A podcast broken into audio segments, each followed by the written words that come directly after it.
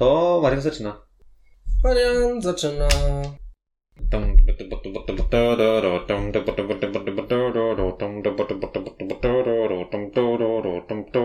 Marian. Zaczyna Marian, zaczyna Marian, zaczyna Marian, zaczyna Marian, zaczyna.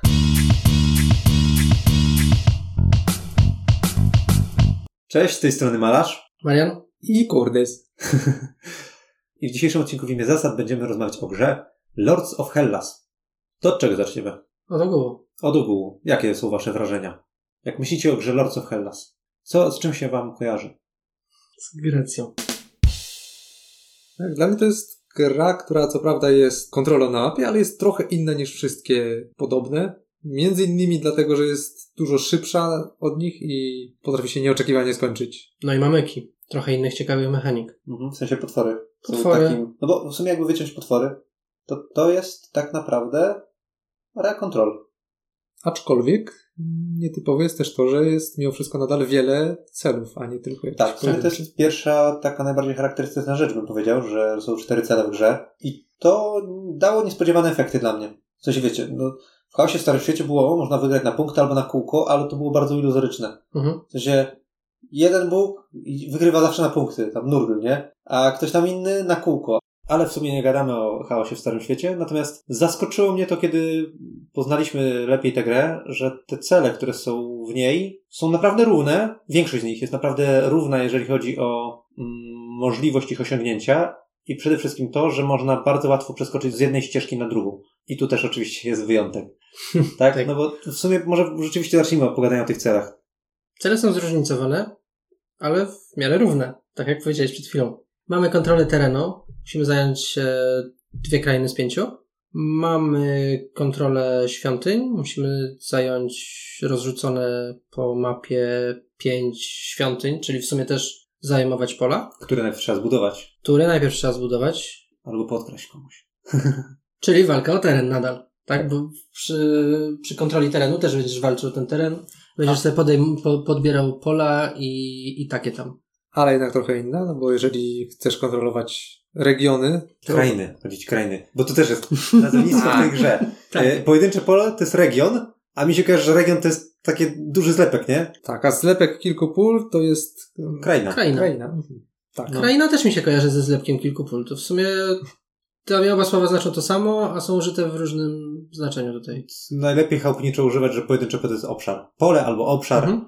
a to duże to już jak się, jak się tam Jak nazwie. wyjdzie. Tak, więc musisz te dwa duże z Duży tych kolor. pięciu dużych, a rzeczywiście przy świątyniach masz tak, że te pola ze świątyniami są porozrzucane i możesz kogoś zaskoczyć wyskakując za winkla i zajmując piątą świątynię. Tak, nie możesz się koncentrować w jednym miejscu i tylko bronić granicy, tylko Tak. jednak się trochę rozciągasz po tej mapie, więc to jest jednak trochę coś już innego. Ale też dzięki, łatw- dzięki temu łatwiej nagle to wykonać zamiast stopniowego rozbudowywania się w Mhm. jednym obszarze. Tak, i w sumie na tym można zamknąć y, cele area control. Bo tak naprawdę to są dwa główne cele, na których się skupiasz. Chodząc żołnierzykami, rozbudowując swoją armię. Nie oszukujmy, większy, jeżeli grasz na area control w tę grę, można grać albo na area control, albo na potwory, tak? Jeżeli grasz na area control, na początku gry nie ma w ogóle wybudowanych świątyń, więc one dopiero się pow- sobie powstają, więc początek gry to jest chcę zająć Oczywiście, mo- może taktycznie tam chcę zająć dużo twierdz, albo chcę zająć jakieś świątynie, ale na początku to jest dążę do zajęcia dwóch krain. A z czasem, jak te świątynie powstają, jest ich coraz więcej, to nagle jest, ha, mam już dwie,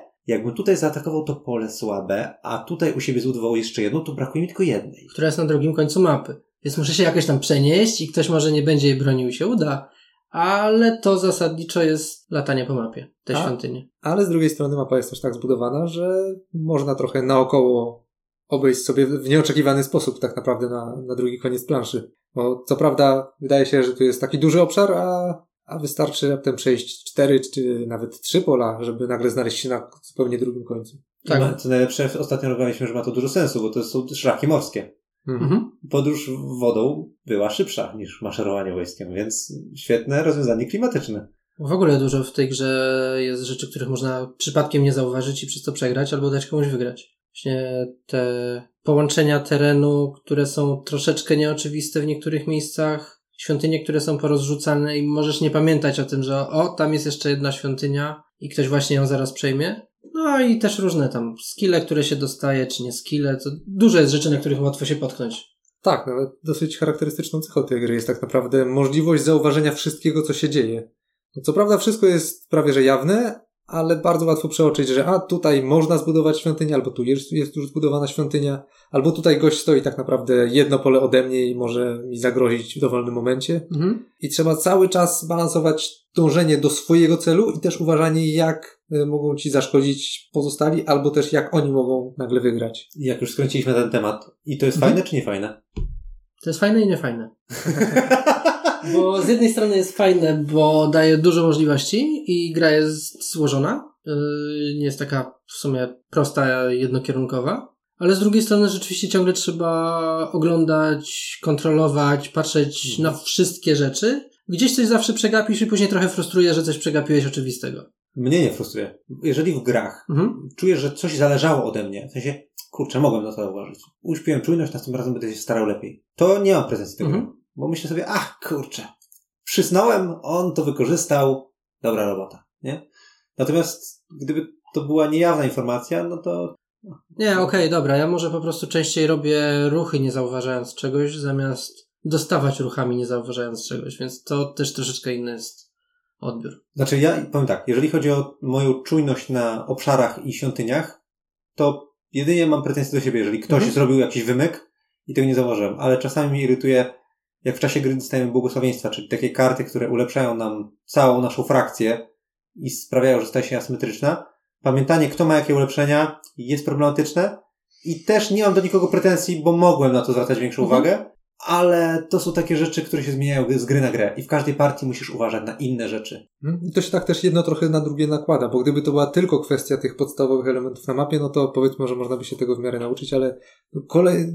warstwa po warstwie no, dochodzą kolejne rzeczy, które łatwo przeoczyć. Co z jednej strony jest słabe, no bo szkoda, że masz plan i nagle posypuje się, bo coś tam przeoczyłeś, ale z drugiej strony to też jest cecha tej gry, że ona Mhm. nie jest tylko kontrolą mapy, ale też trochę jednak grą nad mapą. Próbujesz trochę uśpić czujność przeciwników, trochę im wmówić, że dążysz do jednej rzeczy, albo że jesteś zupełnie daleko od zwycięstwa i potem powstają takie sytuacje, Albo, że że... ktoś inny jest blisko zwycięstwa i Tak. zmienić jego fokus. I potem nagle powstają takie sytuacje, że jeden, wszyscy widzą, o, ten gość już zaraz wygra i drugi, drugi ich nagania. Udało się jakoś tam tego pierwszego skontrować. Już się cieszysz, że teraz ty wygrasz, po czym gość, który siedzi tuż przed tobą mówi, mówi że to on teraz coś wykminił i jest o krok wcześniej. Właśnie to był ten typ, który naganiał na tamtego.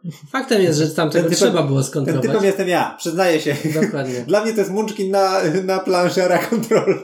Dużo gadania dostałem. W takim oczywiście finalnym momencie gry. To jest lepszy Munchkin, bo w to ludzie chcą z tobą grać. No, no tak. Ale tak, Mhm. można trochę zaczarować ludzi. I tak jak mówię, że są dwie strony tego, że o, nie wszystko widzę i czasami czegoś nie przewidzę, to dokładnie drugą stroną tej monety jest to, ja jestem w stanie ich zaskoczyć, bo może tego nie zauważą. I jakby to, gdzie, gdzie jedni gracze myślą, a kurczę, on rzeczywiście ma taką kartę, że z łuku możesz zabijać, a, ale kurde, nie, nie pomyśleliśmy o tym, żeby wykorzysta. A z drugiej strony ten gracz, który ma tę kartę, w tym momencie wjeżdża cały na biało i pokazuje, patrzcie, patrzcie, i wy to widzieliście, i to y, mogliście mnie powstrzymać. I to pał, pał, pał, lecą te wszystkie rzeczy. No i No to jest wtedy fajne. jest takie kiwanie głową z uznaniem, że no ładnie, ładnie. Mhm. Bo w sumie mogliśmy to zauważyć. Sami jesteśmy sobie winni, ładnie wykminione, ładnie rozegrane. Tak, no mnie, mnie frustruje raczej tak właśnie jak e, ja mam coś zrobić, jak minie, tak jak na przykład w ostatniej grze było. Siedziałem z dobre 5 minut i kombinowałem co zrobić. Teoretycznie opcji było dużo, żadna nie była dobra. Gdzieś się szukało tej najlepszej. I koniec końców, jak zrobiłem jakąś decyzję, to okazało się, że czegoś nie dopatrzyłem i w sumie ten ruch był głupi i, i zabrał mi opcję na zwycięstwo. Powiedzmy. Znaczy, była mała szansa, ale gdybym wiedział, że jest tak mała, to bym e, chyba jednak tego nie zrobił po prostu. I to trochę frustruje. No tak, no ale trzeba się liczyć, że Mhm. ta gra tak wygląda. To jest jej cecha, można ją lubić, można jej nie lubić. Myślę, że ma to swoje zdecydowane pewne zalety. Jednak pierwsze partie w tej grze to dosyć, dosyć typowym doświadczeniem jest okej, minęło trochę tur, jestem już rozbudowany, mogę rozpoczynać podbój. Koniec. Właśnie, ta gra jest szybka i się kończy szczególnie dla takich nowych graczy dużo szybciej niż się spodziewasz. Tak, bo To nie jest gra w rozwój i dochodzenie do swojego celu. Tu musisz zacząć od samego początku iść do swojego celu i być szybszy niż inni. Tak, ta gra jest trochę wyścigiem. W sensie to nie jest taki typowy wyścig, bo są gry, które rzeczywiście są, tu Mhm. każda tura jest ważna, ale tutaj czasami też tak jest. bardzo często spotykam, się- spotykałem się z tym, że ktoś mówił, kurczę, gdybym tam w drugiej turze nie stracił dużej akcji na zrobienie czegoś tam, to właśnie tą dużą turę miałbym potem do przodu i, i by mi to Tak, dało i bym wygrał. Że okazuje się, że każda runda potrafi się liczyć na koniec dnia.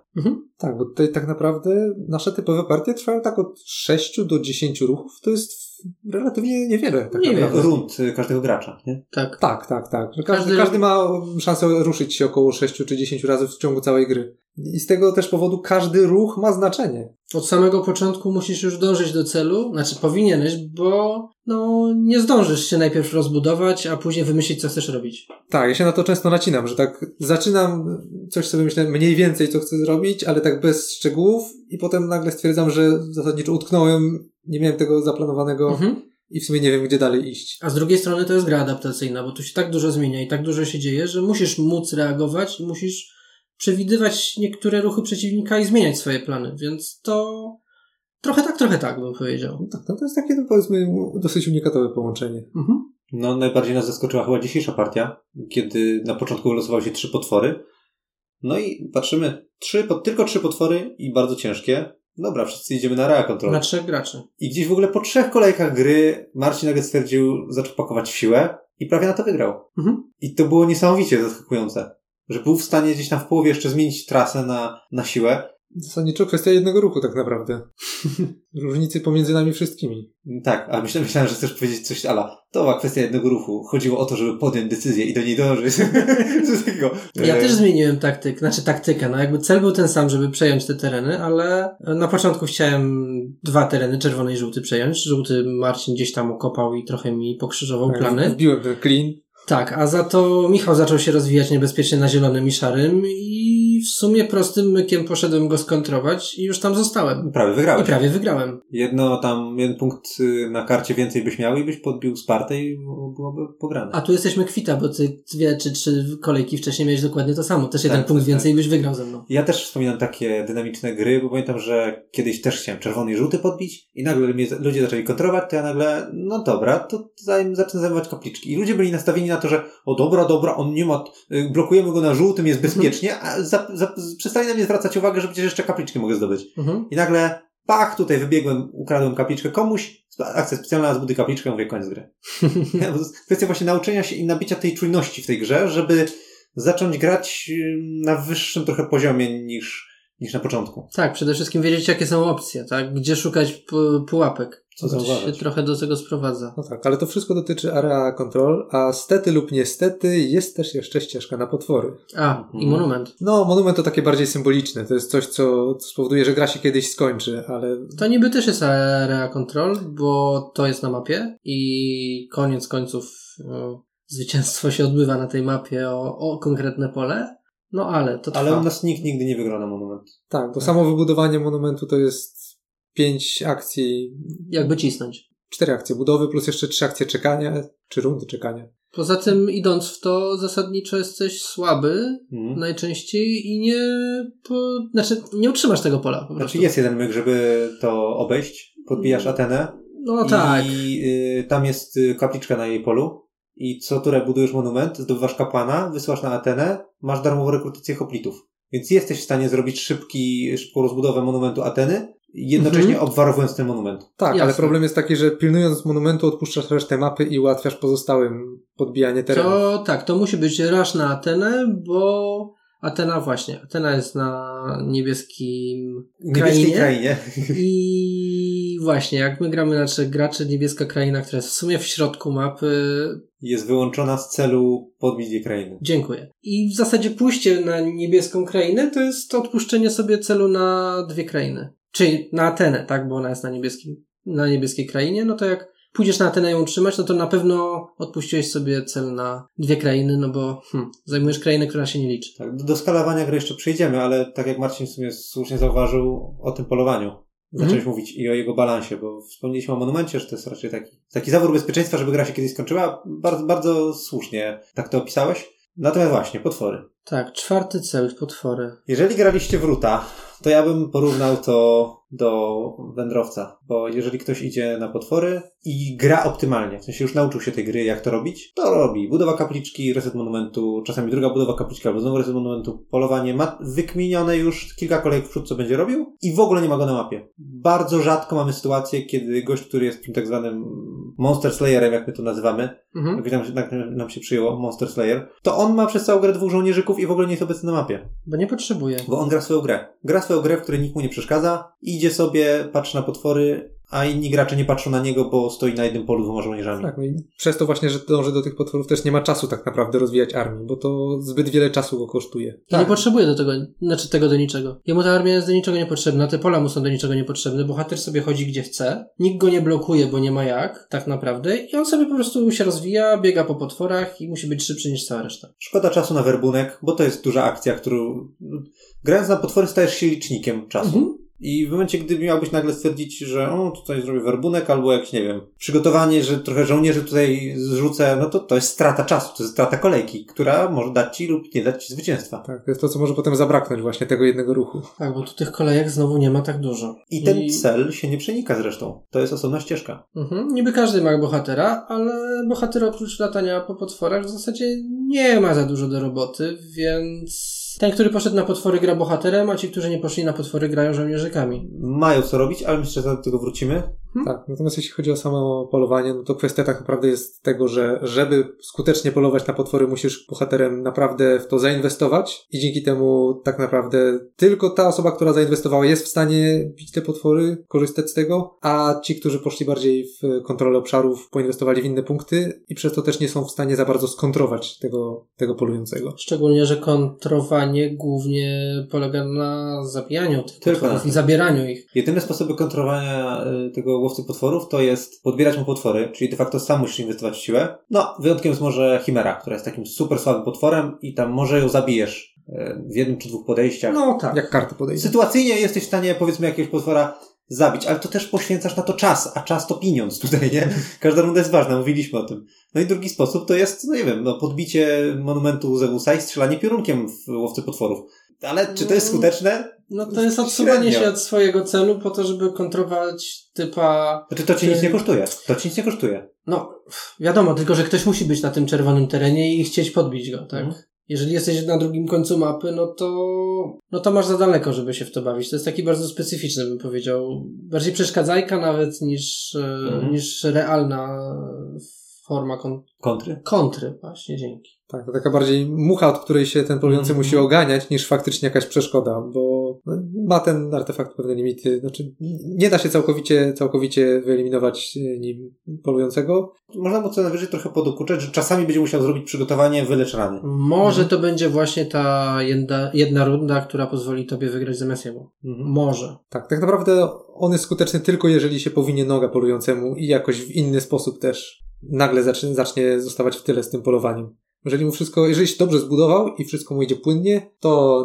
nawet taka przeszkadzajka go nie zatrzyma. Tak, i musisz być po prostu szybszy na swoim celu, żeby to wygrać. No właśnie, jak mu się pominie noga, czyli jak y, zrani potwora, zostawi go na dwóch HP. Czy takie sytuacje się zdarzają? Rzadko. Bardzo rzadko. Zdarzają się, ale bardzo rzadko, kiedy po prostu masz pecha. Jeśli- Zazwyczaj i tak jesteś tak przygotowany, że prędzej czy później go sklepiesz. Znaczy bo tak, my gramy zachowawczo na te potwory. W sensie nie robimy tak, że a no zobaczę jak będzie. Raczej gramy tak, żeby się uzbro- dozbroić w tę siłę, bo wiemy, że jak zrani potwora i zostanie na, na niskich HP, to ktoś podejdzie i mi go dobije. I będzie przykro, bo Poza za, tym- zabierze nam potencjalny punkt zwycięstwa na potwory, a jeszcze sam zacznie w nie iść. No tak, ja właśnie kiedyś próbowałem tak zrobić to na bardzo szybko, pójść na tego najsłabszego e, potwora bohaterem, który jest wstępnie już przygotowany i to zasadniczo zależało tak naprawdę od kart. W kartach mi nie podeszło, ktoś inny potem zabił tego potwora i zasadniczo ścieżka się wyłączyła tak naprawdę. Jej cechą niestety jest taka pewna duża losowość dosyć. Tak, i to nawet była, ta- pamiętam sytuację, ty byłeś na północy w Macedonii, Heraklesem, a ja byłem Achillesem cztery pola od ciebie, ale że Achilles ma dwa szybkości ruchu, to w momencie jak ty zraniłeś tego potwora, ale został na niskich HP, to ja okej, w mojej turze dwa ruchy i już jestem w połowie drogi i w następnej, w następnej turze podejdę do potwora i go zabiję, a ty w tym czasie nie jesteś w stanie tego powstrzymać, bo ty musisz zrobić reset monumentu, żeby zdjąć X z polowania. Mhm. I zdejmujesz tego X, a potem znowu jestem ja, podchodzę, dobijam. I pff, Fajnie, że się męczyłeś, dzięki za pomoc. Mhm. Niestety ta ścieżka jest taka specyficzna, powiedzmy. Z jednej, z jednej strony, jeżeli idzie dobrze, to inni nie są w stanie cię powstrzymać, a jeżeli się powinie noga, to nagle ty jesteś strasznie z tyłu i zasadniczo No tak, i tutaj znowu wraca, wracamy do tego, że poczekaj te dwie, trzy tury, podpakuj się, pójdź na full w robienie potworów. Nie będziesz miał zazwyczaj tego problemu. Zazwyczaj Mhm. skasujesz te potwory w drugiej, może nawet od razu. I raz nikt cię nie powstrzyma, dwa nic ci nie przeszkodzi, to tylko jest pytanie, kto będzie szybszy. I najgorsze jest to, że w tej ścieżce na potwory nie ma takiego balansu, że mm, jak zagram szybko, ale ryzykownie, to pewnie będę pierwszy i wygram grę na potwory, a jak zagram ostrożnie, to pewnie ktoś wygra na Rea Control, bo ścieżka na potwory jest naprawdę szybka. Mhm. Więc i, na, i my nawet grając zachowawczo bardzo, dopakowując się jeszcze tam do czwórki przeważnie, przynajmniej do trójki, jeszcze mając pełną rękę kart, zanim pójdziemy na jakiegoś potwora, który ma 4 albo 5 HP, to ta, tak wolno grając i tak potem bardzo szybko się te potwory załatwia. Bo to jest tylko polowanie, budowa monumentu, polowanie, budowa monumentu, polowanie, koniec gry. Mhm. I tam w międzyczasie, dzięki temu, że robisz budowę monumentu i gdzieś tam masz jakąś świątynię pewnie, której pilują twoi jedyni żołnierze, e, to jeszcze dostajesz kapłanów, żeby sobie siłę, siłę dobijać. I tak, jasne, można teraz powiedzieć, że o, nie pozwalajcie graczowi, który, który ma cel na potwory, że tak powiem, który się nastawia na potwory, kontrolować jakąkolwiek świątynię, bo będzie zarabiał więcej kapłanów. Odbijajcie mu szybko świątynię. Łatwo powiedzieć, to po pierwsze, a po drugie, ktoś musi się specjalnie temu poświęcić w early game, ponieważ tak naprawdę mm, łowcę potworów najłatwiej, moim zdaniem, powstrzymać w pierwszych dwóch, trzech kolejkach. Jeżeli tego nie zrobisz, to już jest kaplica. No bo co? Jeżeli on w ogóle jest takie świetne miejsce na mapie, przecież gdzie łowca potworów może zacząć, czyli tam y, na czerwonych i żółtych polach są dwie kapliczki obok siebie, tak? Buduje kapliczkę, y, potem robi reset akcji, czyli budowę monumentu, buduje drugą kapliczkę, znowu robi reset monumentu i to już jest czterech kapłanów. I Zeus jest już na trzecim poziomie. A on idzie tylko w Zeusa, już ma tych kapłanów i to jest taki trochę snowball idzie. To są pierwsze trzy kolejki. Jeżeli w pierwszych trzech kolejkach go nie powstrzymasz, to zegar zaczął odliczanie. A zazwyczaj nie powstrzymasz, bo ty jesteś po tej stronie mapy, przeciwnik jest po drugiej stronie mapy, z tych, którzy poszli w teren. No i tak średnio masz możliwości, żeby mu zabierać te kapliczki od razu. Więc no. Poza tym na początku jakby też starasz się jakoś rozwinąć w ogóle. Tak. Tak, masz jakiś plan, więc Celem jest twoim zdobyć te tereny, a nie Kontrolować latać i przeszkadzać typa, który idzie na potwory. Tak, Tak. no. Próbując go kontrolować, jednocześnie niejako trochę oddajesz pole temu trzeciemu czy czwartemu graczowi. O właśnie. To też jest kwestia na trzech graczy, że tak się strefuje to wszystko, że w zasadzie jeden pójdzie na potwory, drugi pójdzie na północ na tereny, trzeci pójdzie na południe na tereny i te, każdy ma swój cel i trochę one się nie przenikają. kto zrobi szybciej Kto swoje. zrobi szybciej i żadnemu tak naprawdę nie zależy na tym, żeby kontrować i nie ma celu na to, żeby kontrować. No, bo Jesteśmy sobie osobno trzech graczy na planszy, każdy robi swoje i albo ktoś się poświęci dla nie wiadomo czego i zacznie kontrować tego drugiego na planszy, no bo przecież nie tego od potworów, albo no lecimy kto szybciej. Tu jest, tu jest akurat y, powiedzmy taki minus trzyosobówki konkretnie. Tak, mnie też bardzo boli wyłączenie tej niebieskiej krainy. E, Nie podoba mi się to, gorzej mi się, zdecydowanie gorzej mi się gra na trzy osoby. E, Na cztery osoby mapa jest bardziej płynna, jest więcej interakcji między, jakby więcej się dzieje, nie? Mhm. Wszystko jest tak mniej rozpisane, że tu jest dwie na północy, tu dwie na południu, ścigajcie się. Znaczy wiadomo, my się tak, to nie jest tak, że my się ścigamy. My sobie też wchodzimy w paradę. Oczywiście łowca potworów na trzy osoby raczej robi swoje i ma wszystkich gdzieś. Komuś, komuś tam właśnie przeszkadza, powiedzmy, gdzieś tam mając kilku żołnierzy, albo uzurpując mu nagle teren, bo zabił potwora, więc tutaj, a, przejmę teren i jesteś... Tak, szczególnie, że jemu też zależy na tym, żeby ktoś inny nie wygrał przed nim, więc gdzieś tam czasem jakąś uzurpację może odpalić, żeby przeszkodzić. Ale, Jakąś ro- drobną kontrę zrobi. ale na cztery osoby to się o wiele lepiej przenika i to jest w ogóle dla mnie klasa wyżej. E, granie na trzy, a na cztery Mhm. osoby. To są trochę dwie różne, może nie dwie różne gry, ale wrażenia są podobne, ale zdecydowanie lepiej mi się gra na cztery osoby. Jest to w pewnym sensie jednak troszkę inna gra. Troszeczkę. Pamiętam tą grę też, że wy się ustawiliście na północy na żółtym i czerwonym i zaczęliście się klepać. Któryś z was szedł na potwory akurat, ale coś tam robił jeszcze przy okazji. Nim się rozwinął. A wiadomo, kapliczki są potrzebne i coś tam. Ja zostałem na dole i w zasadzie miałem dwie krainy dla siebie. Fakt, że nie wygrałem, bo nie zdążyłem. Bo łowca potworów zdążył. Bo łowca potworów zdążył przede mną, ale gdybym miał typa lepszego pod e, krainy, to może bym zdążył. A nikt mi nie przeszkadzał przez tą grę. Ja wziąłem Helenę, która e, blokuje wejście hoplitów na pole, na którym ona stoi. I ani razu nikt mnie nie zaatakował, ani razu nikt nie próbował wejść na moje pole, nawet nie był blisko. Wyście się zajęli swoją grą, ja się zająłem swoją połową mapy, nikogo nigdy nie widziałem, jestem ostatnim graczem na świecie, bo nikogo nie spotkałem. Tak, za duża jest ta mapa na jak się gra na trzy mapa jest za duża. I podzielona na pół. Tak, przez to, że niebieskie jest wyłączone z celu zwycięstwa, jest podzielone na pół. Tak, bo po prawej stronie mapy jest kraina niebieska, która się nie liczy, a po lewej stronie mapy na tej samej wysokości jest takie morze i jeden mostek. I w zasadzie, no w zasadzie to automatycznie dzieli mapę na dwa. Mhm. I akuracik. Jeden gracz dostaje północ, drugi południe, trzeci potwory. I się ścigajcie. Tak, w zasadzie jeszcze chodzi, jeżeli jesteśmy przy skalowaniu, ja bym jeszcze powiedział o jednej rzeczy. Teoretycznie ilość świątyń, które można zbudować na mapie, się zmienia i nie jest ich 8, tylko 6, ale w moim odczuciu jest to nierealne. Na. Znaczy nierealne, to jest dużo powiedziane nierealne, Mhm, ale jest Trudno.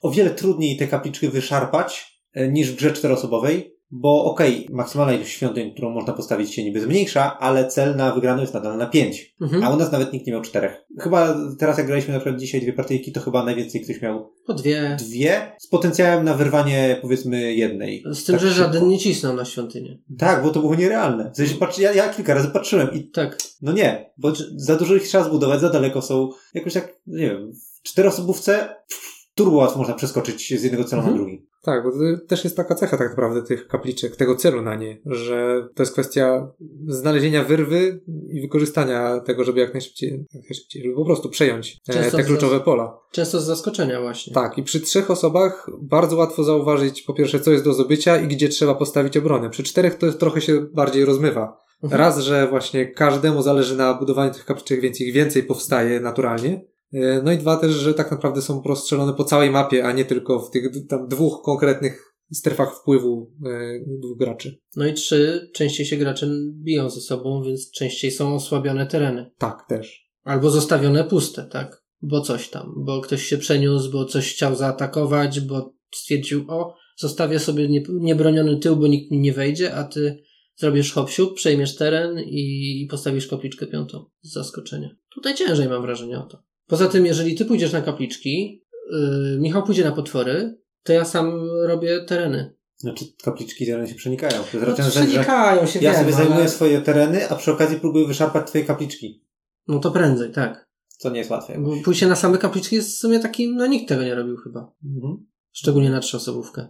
No nie, no bo przy okazji zajmujesz e, Mhm. krainę, starasz się zajmować krainę. Przy kapliczkach dopiero sposobność musi się pojawić. Tak, to jest sytuacyjne. E, W sumie powiedzieliśmy dużo o tym, co robi ten gość, który chodzi na potwory. Natomiast z drugiej strony mamy też tych pozostałych bohaterów. I tu się pojawia trochę taka nierównowaga, w tym sensie, że tak naprawdę, jeżeli bohater nie idzie na potwory, to trochę nie ma co robić. Tak. Snuje się po tej mapie. Jest tam jedna, dwie kluczowe akcje, które mm, zasadniczo zależą od tego, gdzie y, bohater jest umiejscowiony, albo mogą zależeć. Mhm. Ale tak naprawdę przez większość gry to przestawia się te armie, a bohater po prostu chodzi sobie, bo chodzi, albo nie, i niewiele od niego zależy. Tak, w zasadzie bohater ma dwie podstawowe role, czyli robić zadania albo polować na potwory. Jeżeli rezygnujesz z potworów, zostają tylko zadania. Jeżeli zadania się wy, wy, wy, Skończą. jeżeli tak, wypstrykaliśmy się wszyscy z zadań i nie dochodzą nowe, Albo się nie wylosowały w ogóle. to zostaje tylko e, akcja uzurpacji i akcja przygotowania. Przy czym ja na przykład w ostatniej grze nie miałem żetonu uzurpacji, bo łowca potworów mi zabrał. Mhm. Jedyny żeton, który miałem dzięki zrobionej misji. Misje się skończyły i jedyna rola mojego bohatera to było, możesz zrobić przygotowanie i zwerbować hoplitę tam, gdzie jest bohater. Tak, najlepsze, że tak naprawdę to jest jedyna akcja gwarantowana, która zależy od pozycji bohatera, ale wcale nie musisz jej wykorzystywać w ten, w ten sposób, więc... O, koniec końców możesz tak stworzyć sytuację, że nawet tego nie jesteś w stanie sensownie zrobić, bo Skończyły ci się figurki. skończyły ci się figurki. I zostaje ci tylko fajnie, mogę sobie pobrać kartę, tak? Tak, ja w, w ogóle mam wrażenie, że jeszcze na trzy osoby to gorzej działa, bo mam wrażenie, że na cztery osoby częściej są jakieś takie niepilnowane pola, bo trzeba pilnować jednej granicy, drugiej Mhm. granicy i gdzieś tam zostajesz tył puste pola, bo po prostu masz ograniczoną ilość hoplitów. A teraz była taka sytuacja, że ty obstawiłeś sobie na spokojnie całą czerwoną krainę po jednym żołnierzu, więc ja tam nawet nie mogłem przyjść bohaterem, Mhm. bo nie mogę zrobić akcji, akcji przygotowania z i hoplitem na miejscu, gdzie stoją jacyś hoplici. Dokładnie. Więc w bohaterze. ogóle nic z tym bohaterem nie mogłem robić, on po prostu stał w miejscu. No właśnie, bo ja się tylko broniłem przed jednym graczem, więc mogłem sobie na spokojnie to rozłożyć, byleby tylko mi ktoś nie wbił się w puste pole. Nikt, nic mi nie zagraża, żołnierzyki mam porozstawiane, więc nawet sam też nie mogę zrobić werbunku, bo pół mapy jest moje, więc A właśnie. żołnierzyki mi się szybciej kończą. Tak, generalnie masz większe płacie terenu, więc masz, nie możesz, tak, to, to mówiliście o tym, że nie, nie ma sensu werbować ich tak na rympał.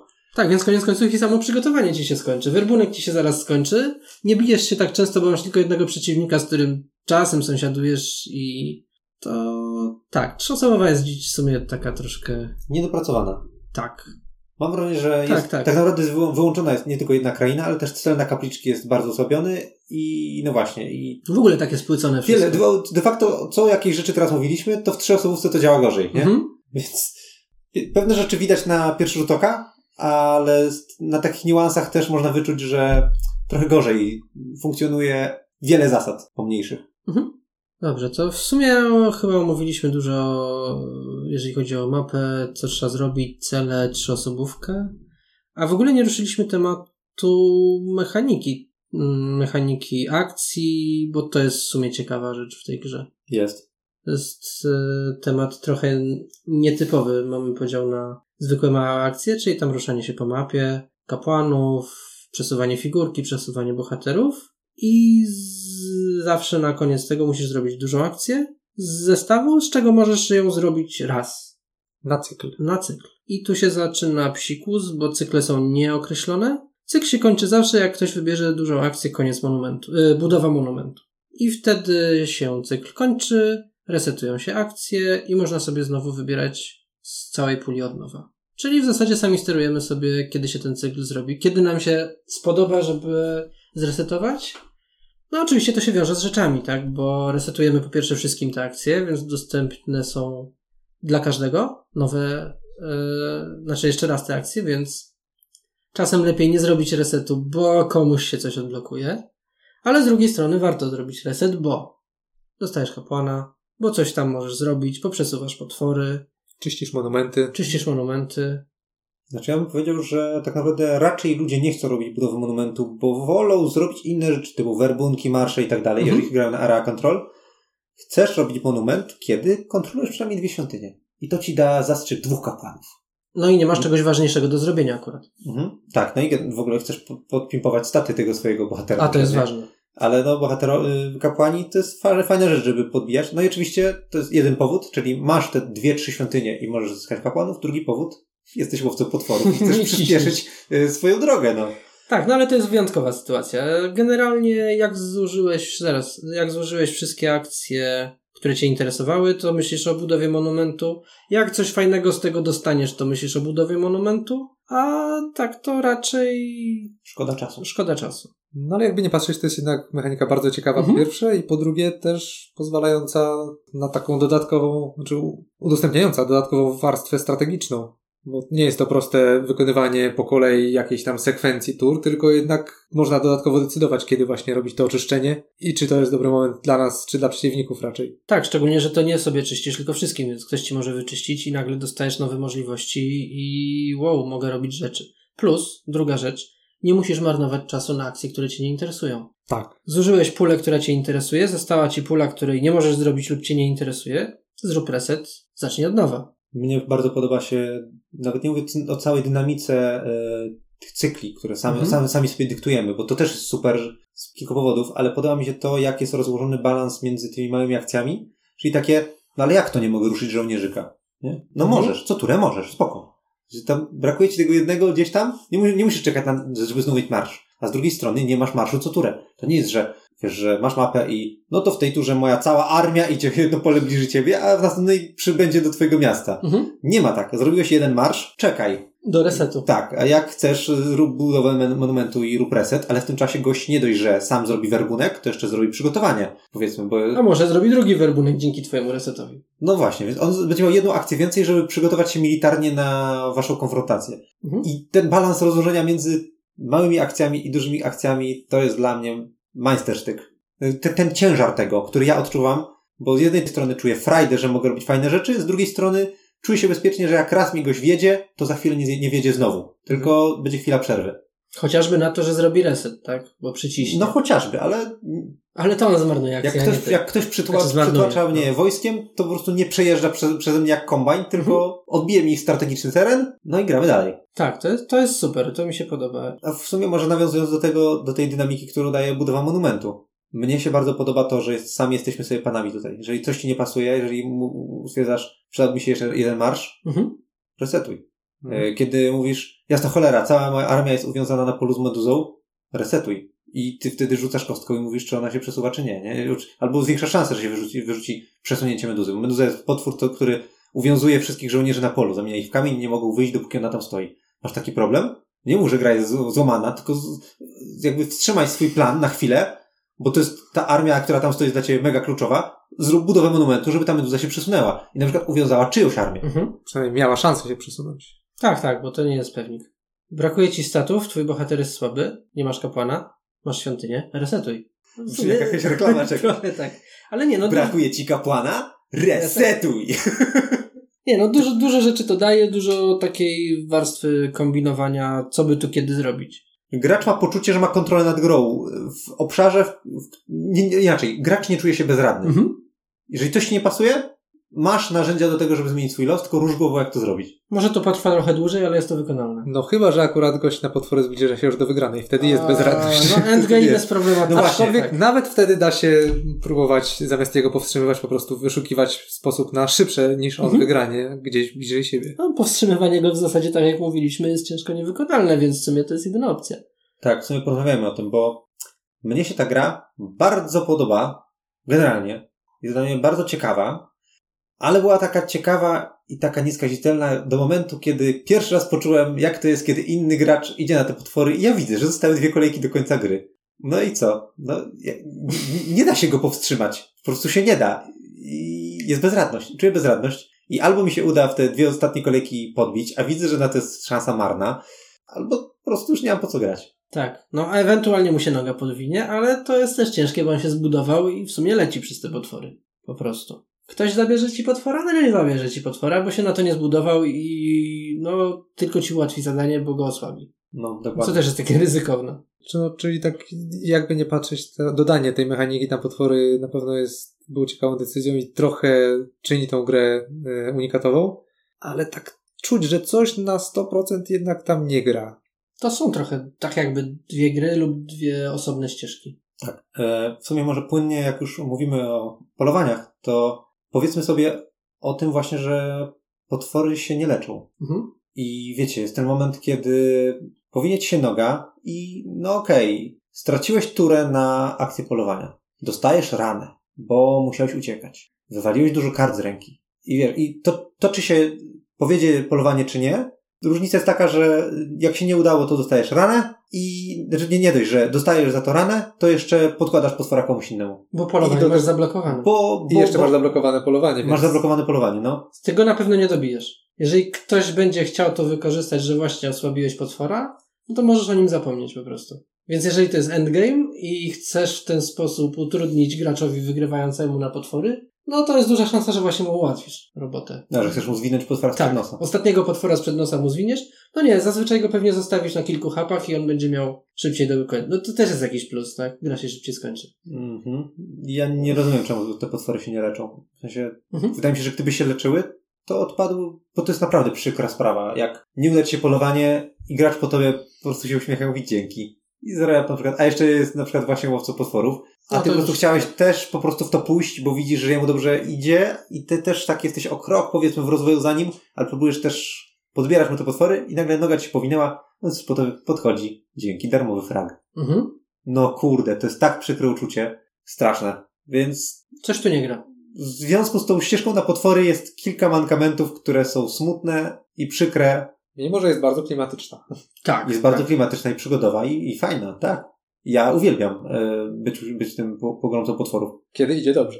Fajnie Nie się w ogóle iść w to, bo ja wtedy sobie gram swoją minigrę i dobrze Mhm. się bawię. I nawet jak ktoś wygra na tereny, to ja mówię, okej, okay, spoko. No, Byłem blisko. jak grasz na tereny i ktoś idzie na potwory, to też się fajnie gra do momentu endgame'u. Później nagle się okazuje, że w sumie a, nie masz co zrobić z tym. Czekasz, aż to się skończy, bo tak siedzisz i kminisz. Co by tu zrobić, żeby jednak, nie wiem, zaczarować tą grę i coś wykręcić. A też swoją drogą, właśnie to, co Michał wspomniał, jest taka dosyć istotna różnica pomiędzy tymi ścieżkami, bo kiedy idziesz na kontrolę terenu, to jakąś tam strategię musisz sobie wypracować, Mhm. reagować e, na to, co robią inni gracze, zauważać wiele rzeczy i to jest takie No bardziej złożone. Natomiast przy ścieżce na potworów cel jest prosty, tak naprawdę możesz nie patrzeć na to, co się dzieje dookoła, możesz zaplanować sobie kilka ruchów w przód i nieraz nawet nie musieć tego zmodyfikować. To jest dokładnie jak granie wagabundu w rucie. Grasz swoją grę, interakcji jest prawie zero, Mhm. grasz obok po prostu. Tak, Dokładnie. ale nawet nie tyle kwestia interakcji, ale też e, wyznaczonego celu. Jest dużo jaśniejszy, dużo masz. e, Prosta droga, nie? Tak, Mhm. du- dużo prostszą drogę. Wiesz od początku tak naprawdę, co powinieneś robić. Chyba, że się sam głupio rozdrabniasz na inne rzeczy. No ale to No jest tak. twoja, twoja wina, bo mówię możesz tym- iść w potwory i po prostu to wygrać zamiast bawić się na mapie. Mówię o tym dlatego, że wróci dokładnie jak samo. W sensie Mhm. te pozostałe frakcje zazębiają się i tutaj sytuacja się cały czas zmienia. Ktoś ci coś odbije, nagle pokrzywał ci plan. Dudson ma. No jakby cały czas to się zmienia. A, a Shop po prostu nie zwraca na to uwagi. On po prostu idzie, leci, robi swoje rzeczy, ma wszystko gdzieś. Shop to jeszcze chyba gorzej, bo on jeszcze przeszkadza tamtym graczom. Mając to gdzieś, że przeszkadza tamtym graczom, po prostu im przeszkadza, bo czemu nie? A Coś no, tam było, no. Tu chociaż e, ten bohater jest obok i... Nie no, pomaga, ratuje krainy, hoplici nie giną dzięki temu. No tak, tak, ja się kilka razy cieszyłem, jak Michał zabił potwora, na przykład meduzę, która mi uwiązała armię, która miała właśnie zaatakować. Cieszyło mnie to. A potem dostaje żeton chwały i zabiera ci teren jednym ruchem. Dokładnie. Bo żetony chwały dostaniesz tylko albo na zadaniach, które pewnie się prędzej czy później skończą i może się nie dolosują z powrotem, albo na potworach, w które nie poszedłeś. No, powiem ci, że pierwszy raz widziałem, żeby tak zadania się, była taka posłucha. Mhm. Czasami tam jakieś jedno wisiało, albo dwa, których tam ludzie skupiali się na innych rzeczach, nie? No. Dlaczego, że jest, jak trafią ci się zadania na hehe siłę? To wtedy masz, no, cóż, nie poszedłeś w to, bo nie idziesz na potwory, to nie poszedłeś też w zadania. No Ale właśnie. właśnie, siła. Statystyki, nie? Mhm. Bo to tak się Dokładnie. To, to też się przenika, nie przenika. Znaczy właśnie się nie przenika, ale temat tam się przenika i przychodzi do statystyki, a statystyki się nie przenikają. Mhm. Znaczy właściwie tak, jak grasz na mapie, to najważniejsze jest przywództwo. Żeby jak Oj, najwięcej no. ziomków ruszać za jednym razem. Szybkość, chodzenie bohaterem, no w zasadzie jak nie chodzisz bohaterem, to na co ci szybkość? A jak już wspomnieliśmy, bohater zwykle nie ma wiele do roboty, więc tak naprawdę gdzie on będzie stał najczęściej nie ma dużego Mhm. znaczenia. Czasem by ci się przydało, bo właśnie byś przebiegł przez pół mapy i zrobił e, przygotowanie na drugim końcu pustym. No, ale to trzeba zainwestować w statę, która nie jest prosta do zainwestowania, bo w ogóle te staty się.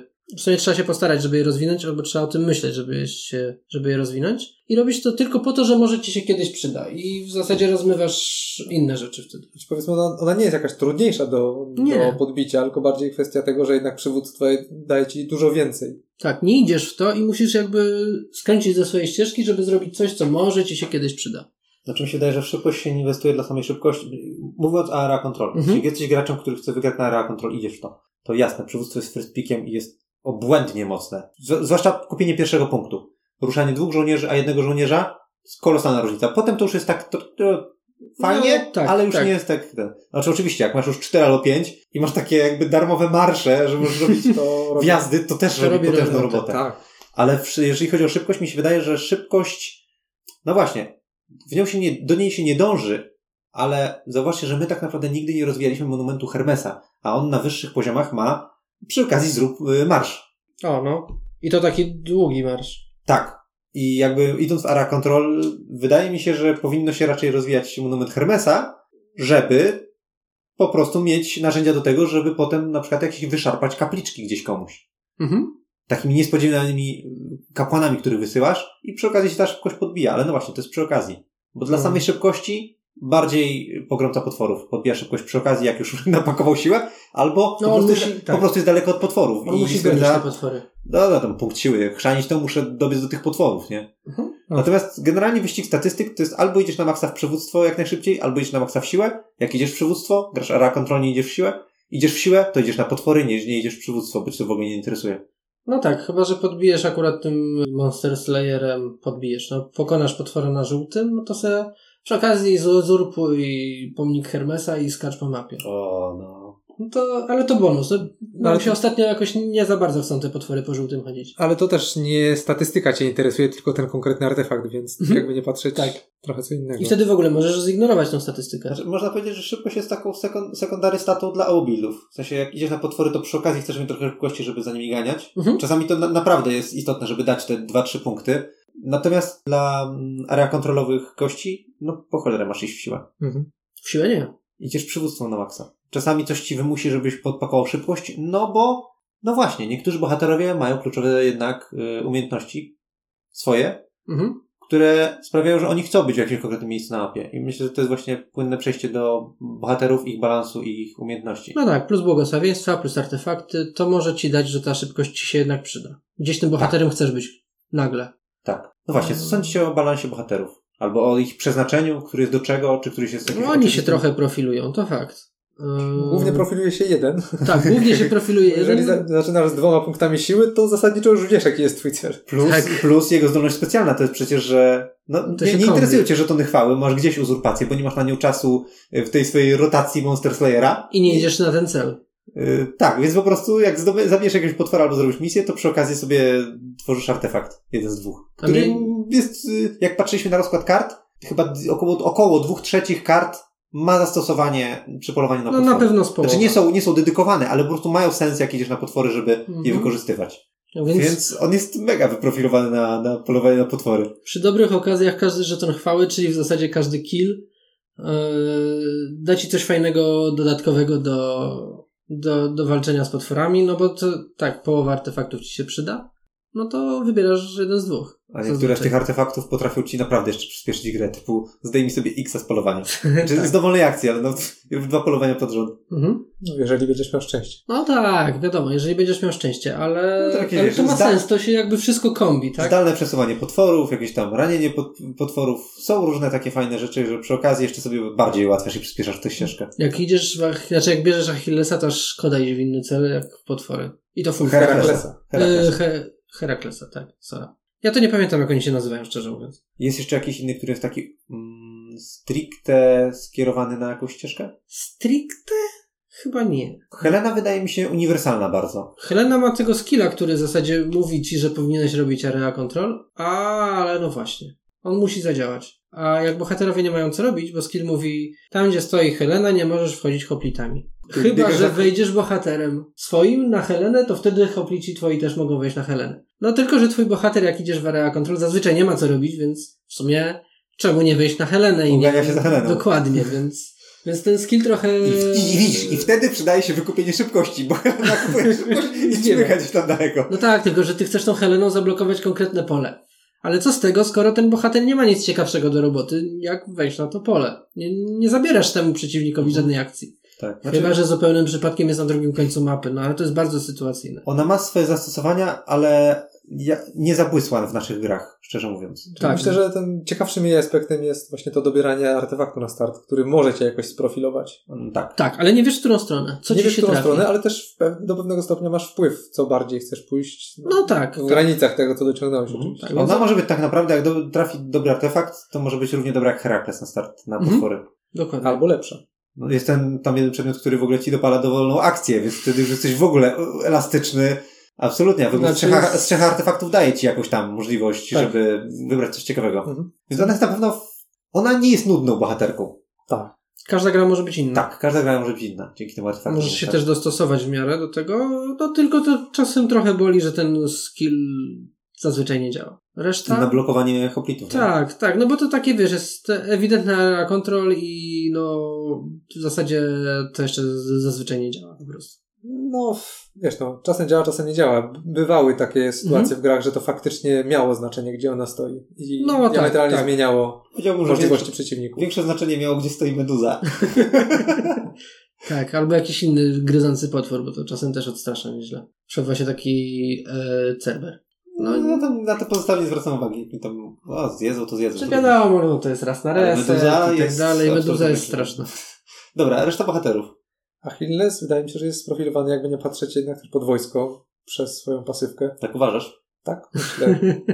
Ja nie wiem, na co on jest. Zaczyna z szybkością 2, daje mu mobilność. Bieganie Ja bym powiedział, że dzięki temu, że on ma tą pasywkę, że zależy od tego, co ma niższe, szybkość czy siłę, to tam, gdzie stoi, to dopala o tyle siłę swojej armii w bitwie. No to Czyli jest... jak na przykład pobierzesz sobie siłę na 2 i szybkość na 2, to Achilles jest tak jakby żołnierzem, który daje dwa siły do bitwy. I tam, gdzie chcesz atakować, wysyłasz Achillesa, albo wysyłasz go na obronę, żeby stał i umacniał jakiś teren. No wiadomo, nie sam. No właśnie, ale, Ale- musisz iść w siłę. Znaczy przynajmniej jeden punkt siłę i okej, on jest Znaczy, takim mocnym pionem. Nawet jak nie pójdziesz, to on sam z siebie daje ci bonus jeden, tak? Jed- Zawsze to- jednocześnie też jest mobilny. Zawsze to żołnierzyk, dokładnie. To Tak. na starcie może mieć spore znaczenie, dopóki jeszcze nie ma zbyt dużo żołnierzy na mapie, a później w miarę jak się rozwiniesz, też ma szansę mieć wpływ. Oba Tak. jego skille są takie ewidentnie sugerujące, że chodź po mapie i zdobywaj tereny. Zresztą, tak jak mówiliśmy, były sytuacje nieraz w niejednej grze, że właśnie o ten jeden, jedyny punkt rozbijało się, czy ktoś wygrał, czy przegrał Mhm. bitwę. I Mhm. w tej sytuacji Achilles nagle przeważa szale na twoją stronę. Czy mi się wydaje, że on jest bohaterem na area control, ale z domieszką tego, że może podpieprzyć komuś potwora. Bo wiesz, no myślę, że na początku nie wiem od czego zaczniesz. Od, pewnie od przywództwa na dwójkę, ale jakoś tam w miarę szybko chciałbyś też podbić tę siłę na dwa. Czy rozwiniesz siłę i szybkość wyżej? Wątpię, bo ta gra jest za szybka. Przynajmniej my tak gramy. Różni ludzie, wszystkie gry Area Control są bardzo zależne od składu ludzi i różnie ludzi, różni ludzie różnie w nie grają i przez charakterystykę grupy inaczej, inne doświadczenia z nich są. Ale u nas na przykład nie wyjdziesz raczej ponad siłę i szybkość 2, więc pakuj potem w przywództwo, no i masz dzięki temu piona takiego, który ci umacnia o dwa jakieś miejsce lub y, dopala ci atak, co jest fajnym bonusem, to prawda. Ale masz też gościa, który ma zasięg ruchu 2 i może podbiec i z siłą 2 słabszego potwora jesteś w stanie z, z dobrą ręką załatwić, a, a, a każdego jesteś w stanie dobić. Ja to się zastanawiam, czy on nie byłby dobry, gdyby wymyśleć sobie taką ścieżkę na kapliczki. Bo kapliczki są rozrzucone. On ma e, lepszą mobilność. Jak będziesz zdobywał te kapliczki, to będziesz pakował w niego, w staty. Jak będziesz pakował w staty, to masz miejsce, żeby pakować w obie. E, możesz zrobić myk z przywództw, e, z tym, z przygotowaniem gdzieś za plecami. Może to jest jego rozwiązanie. Może on jest na kapliczki, ewidentnie. Nie graliśmy w ten sposób. Zazwyczaj nie gramy w stricte na kapliczki. Ale może to jest pomysł na Achillesa. No i też jednak też warto zauważyć, że dzięki temu, że on zaczyna z szybkością 2, do niektórych zadań już ma przygotowanie, od razu lepszy start niż pozostali. Mhm. Mhm. No to tak jak Herakles, mając siłę 2 już ma na start, jest w stanie zrobić jakieś zadanie. Jasne, jak najbardziej. Albo Helena jakiś jakiś śmieszny artefakt trafi. No wiadomo. Ale... No akurat nie, Helena nie jest w stanie sobie permanentnie podbić ze startowego artefaktu. Nie, nie na potrzeby zadań. No dobra, okej. Więc to jednak wyróżnia tych Mhm. bohaterów, odróżnia się od siebie. Tak, on... on... Dwóch, dwóch zaczyna trochę lepiej przygotowanych, a dwóch w jakiś inny sposób. I w, w zasadzie to, kapliczki i misje. w zasadzie to, zanim przejdziemy jeszcze do Perseusza, w zasadzie to jak odpowiedziałeś o tym, że oni mają ułatwienia na zadania, to właśnie w puli zadań są dwa zadania, które są game changerami. Achilles może, jeżeli na, mówię o tym, że na, na początku na etapie trafi się oczyścić stanie Eliasza, który wymaga dwa szybkości, no to on jest raczej gościem, który się przy tym rozstawi, bo to jest karta, która mówi, zatrzymaj tę kartę, odrzuć ją, aby zagrać dwie akcje specjalne w turze. I na koniec gry, kiedy masz, brakuje ci tej jednej dużej akcji, To ją masz. To jest olbrzymi bonus. me, mega duży twist, który jesteś w stanie odpalić, a przeważnie ludzie o tym zapominają. Nie, ja zapomniałem. E, Natomiast e, Herakles też ma pom- pomóż Atlasowi. Mi- Minimalne wymaganie dwa siły. Zatrzymaj tę kartę, możesz ją odrzucić w dowolnej chwili, aby usunąć wszystkie swoje żetony wykorzystanych akcji oraz dobrać dwie karty walki. Więc to też jest game changer, że nagle robisz dwa polowania z rzędu, no bo jesteś Heraklesem, więc tak mówię, że to raczej na to się nastawiasz. Tak, no i jeszcze masz te dodatkowe karty, które też ci ułatwiają sprawę. No tak, to, to może rzeczywiście różne tym Achillesem drogi wybrać. No i co? I Perseusz? No i Perseusz, który jest dosyć specyficzny, bo zasadniczo największy jego wpływ jest na samym starcie. Zależnie od tego, gdzie zacznie, może bardzo łatwo przejąć sobie pola dzięki, dzięki startowemu żetonowi. Tak, bo to robi robotę. Posiada jako jedyny żeton chwały krainy, w której... Krainy? Dobrze, krainy. Mhm, tak, krainy. krainy, w której zaczyna, więc może w pierwszej turze powiedzieć, mam, wchodzę do Sparty, uzurpacja, albo wchodzę Mhm. na pomnik Zeusa, uzurpacja, w jakieś kluczowe miejsce uzurpuje, no i ma y, region, który normalnie miał pięcioporu na przykład, nie? A jak wybierzesz na starcie region, w którym nie ma potwora i zadania, to właściwie możesz powiedzieć, że go masz. Jesteś Nikt w stanie go obronić. Dokładnie. I tylko zostaje ci de facto drugi region do przejęcia, to też ma swoje plusy. Mhm. Bonus jego startowy jest bardzo A ciekawy. jaką on ma pasywkę? Że po przygotowaniu może się przenieść gdziekolwiek na mapę. Co wydaje mi się Mhm. dobre głównie przy polowaniu na potwory. W Tak. praktyce póki co tak się okazywało. No bo to jest po przygotowaniu. Tak, Tak. No, dobierasz sobie karty, więc jesteś gotowy na potwora, ty pierwszy na potwora i w następnym turze będzie polowanko. Mhm. I nie musisz biegać, nie musisz inwestować w szybkość w ogóle z Perseuszem. On jest taką swego rodzaju hybrydą przez to. Z jednej strony ma, ma, ma start do kontroli obszarów, ale właśnie Ale też w sobie zobacz, To też- y, zajebisty start na, na Perseusza, na potwory, zajmujesz Epir albo Etolię, czyli na północy kapliczkę, Mhm. na start masz kapliczkę, pierwsza tura, wchodzisz do Tesali, uzurpujesz Tesalię, masz y, piorun Zeusa. Mhm. jesteś zabezpieczony. Masz piorun Zeusa, dzięki czemu łatwiej polujesz na potwory. Mhm. Tego otwarcia w sumie nikt nie zrobił, a w sumie jak teraz spojrzałem, to się wydaje oczywiste. No. Czyli w zasadzie wszyscy mogą iść na potwory, najmniej Helena. Chociaż ty w sumie też poszedłeś Heleną na potwory. To zależy, jak, jak się Śmiało. artefakt jak się trafi. Co jest w sumie fajne, bo jakby, jak jasne, Herakles jest oczywistym wyborem, takim, że mnie, że mówię, no ja idę na potwory. Ale i rzeczywiście jego bonus specjalny wyróżnia go tak trochę ponad pozostałych, Mhm. bo on jest jeszcze tak bardziej. E, ale każdy ma możliwość. Znaczy wiesz, to, to jest Herakles, tak? Zadania i potwory. On powinien to robić. Ta gra jest klimatyczna. tak. No właśnie, każdy wszystko. To jak tak sobie po tych kilku grach patrzyłem na to, jak się w to gra, to trochę mi się też wydaje, jakby ta gra miała sugerować, że fajnie byłoby robić wszystkie ścieżki naraz. Znaczy się trochę tego, trochę tamtego, a nie się profilować, bo, no bo to wtedy, wtedy te rzeczy mam wrażenie, że te, które nam przeszkadzają, by, by tak nie przeszkadzały. Tylko, że to nie ma sensu. Wiesz co, ja mam takie wrażenie tylko przy Achillesie, który niby jest na, jakby jego siła wspiera armię, ale jego skill sugeruje mi, żebym podbijał siłę i szybkość, a wolałbym przywództwo i mam wrażenie, że podbijać wszystko. I tutaj grając z nim zawsze mam taki zgrzyt, mhm. że chciałbym mieć wszystko, a nawet ostatnio miałem grę w zeszłym tygodniu, że nie podbiłem nim ani jednej statystyki chyba. tak. Tam raz przywództwo i nawet nie zdążyłem siły podbić. I było takie, Jezu, co ja zrobiłem źle? No, zrobiłem źle, że nie zacząłem na kapliczce. Chociażby.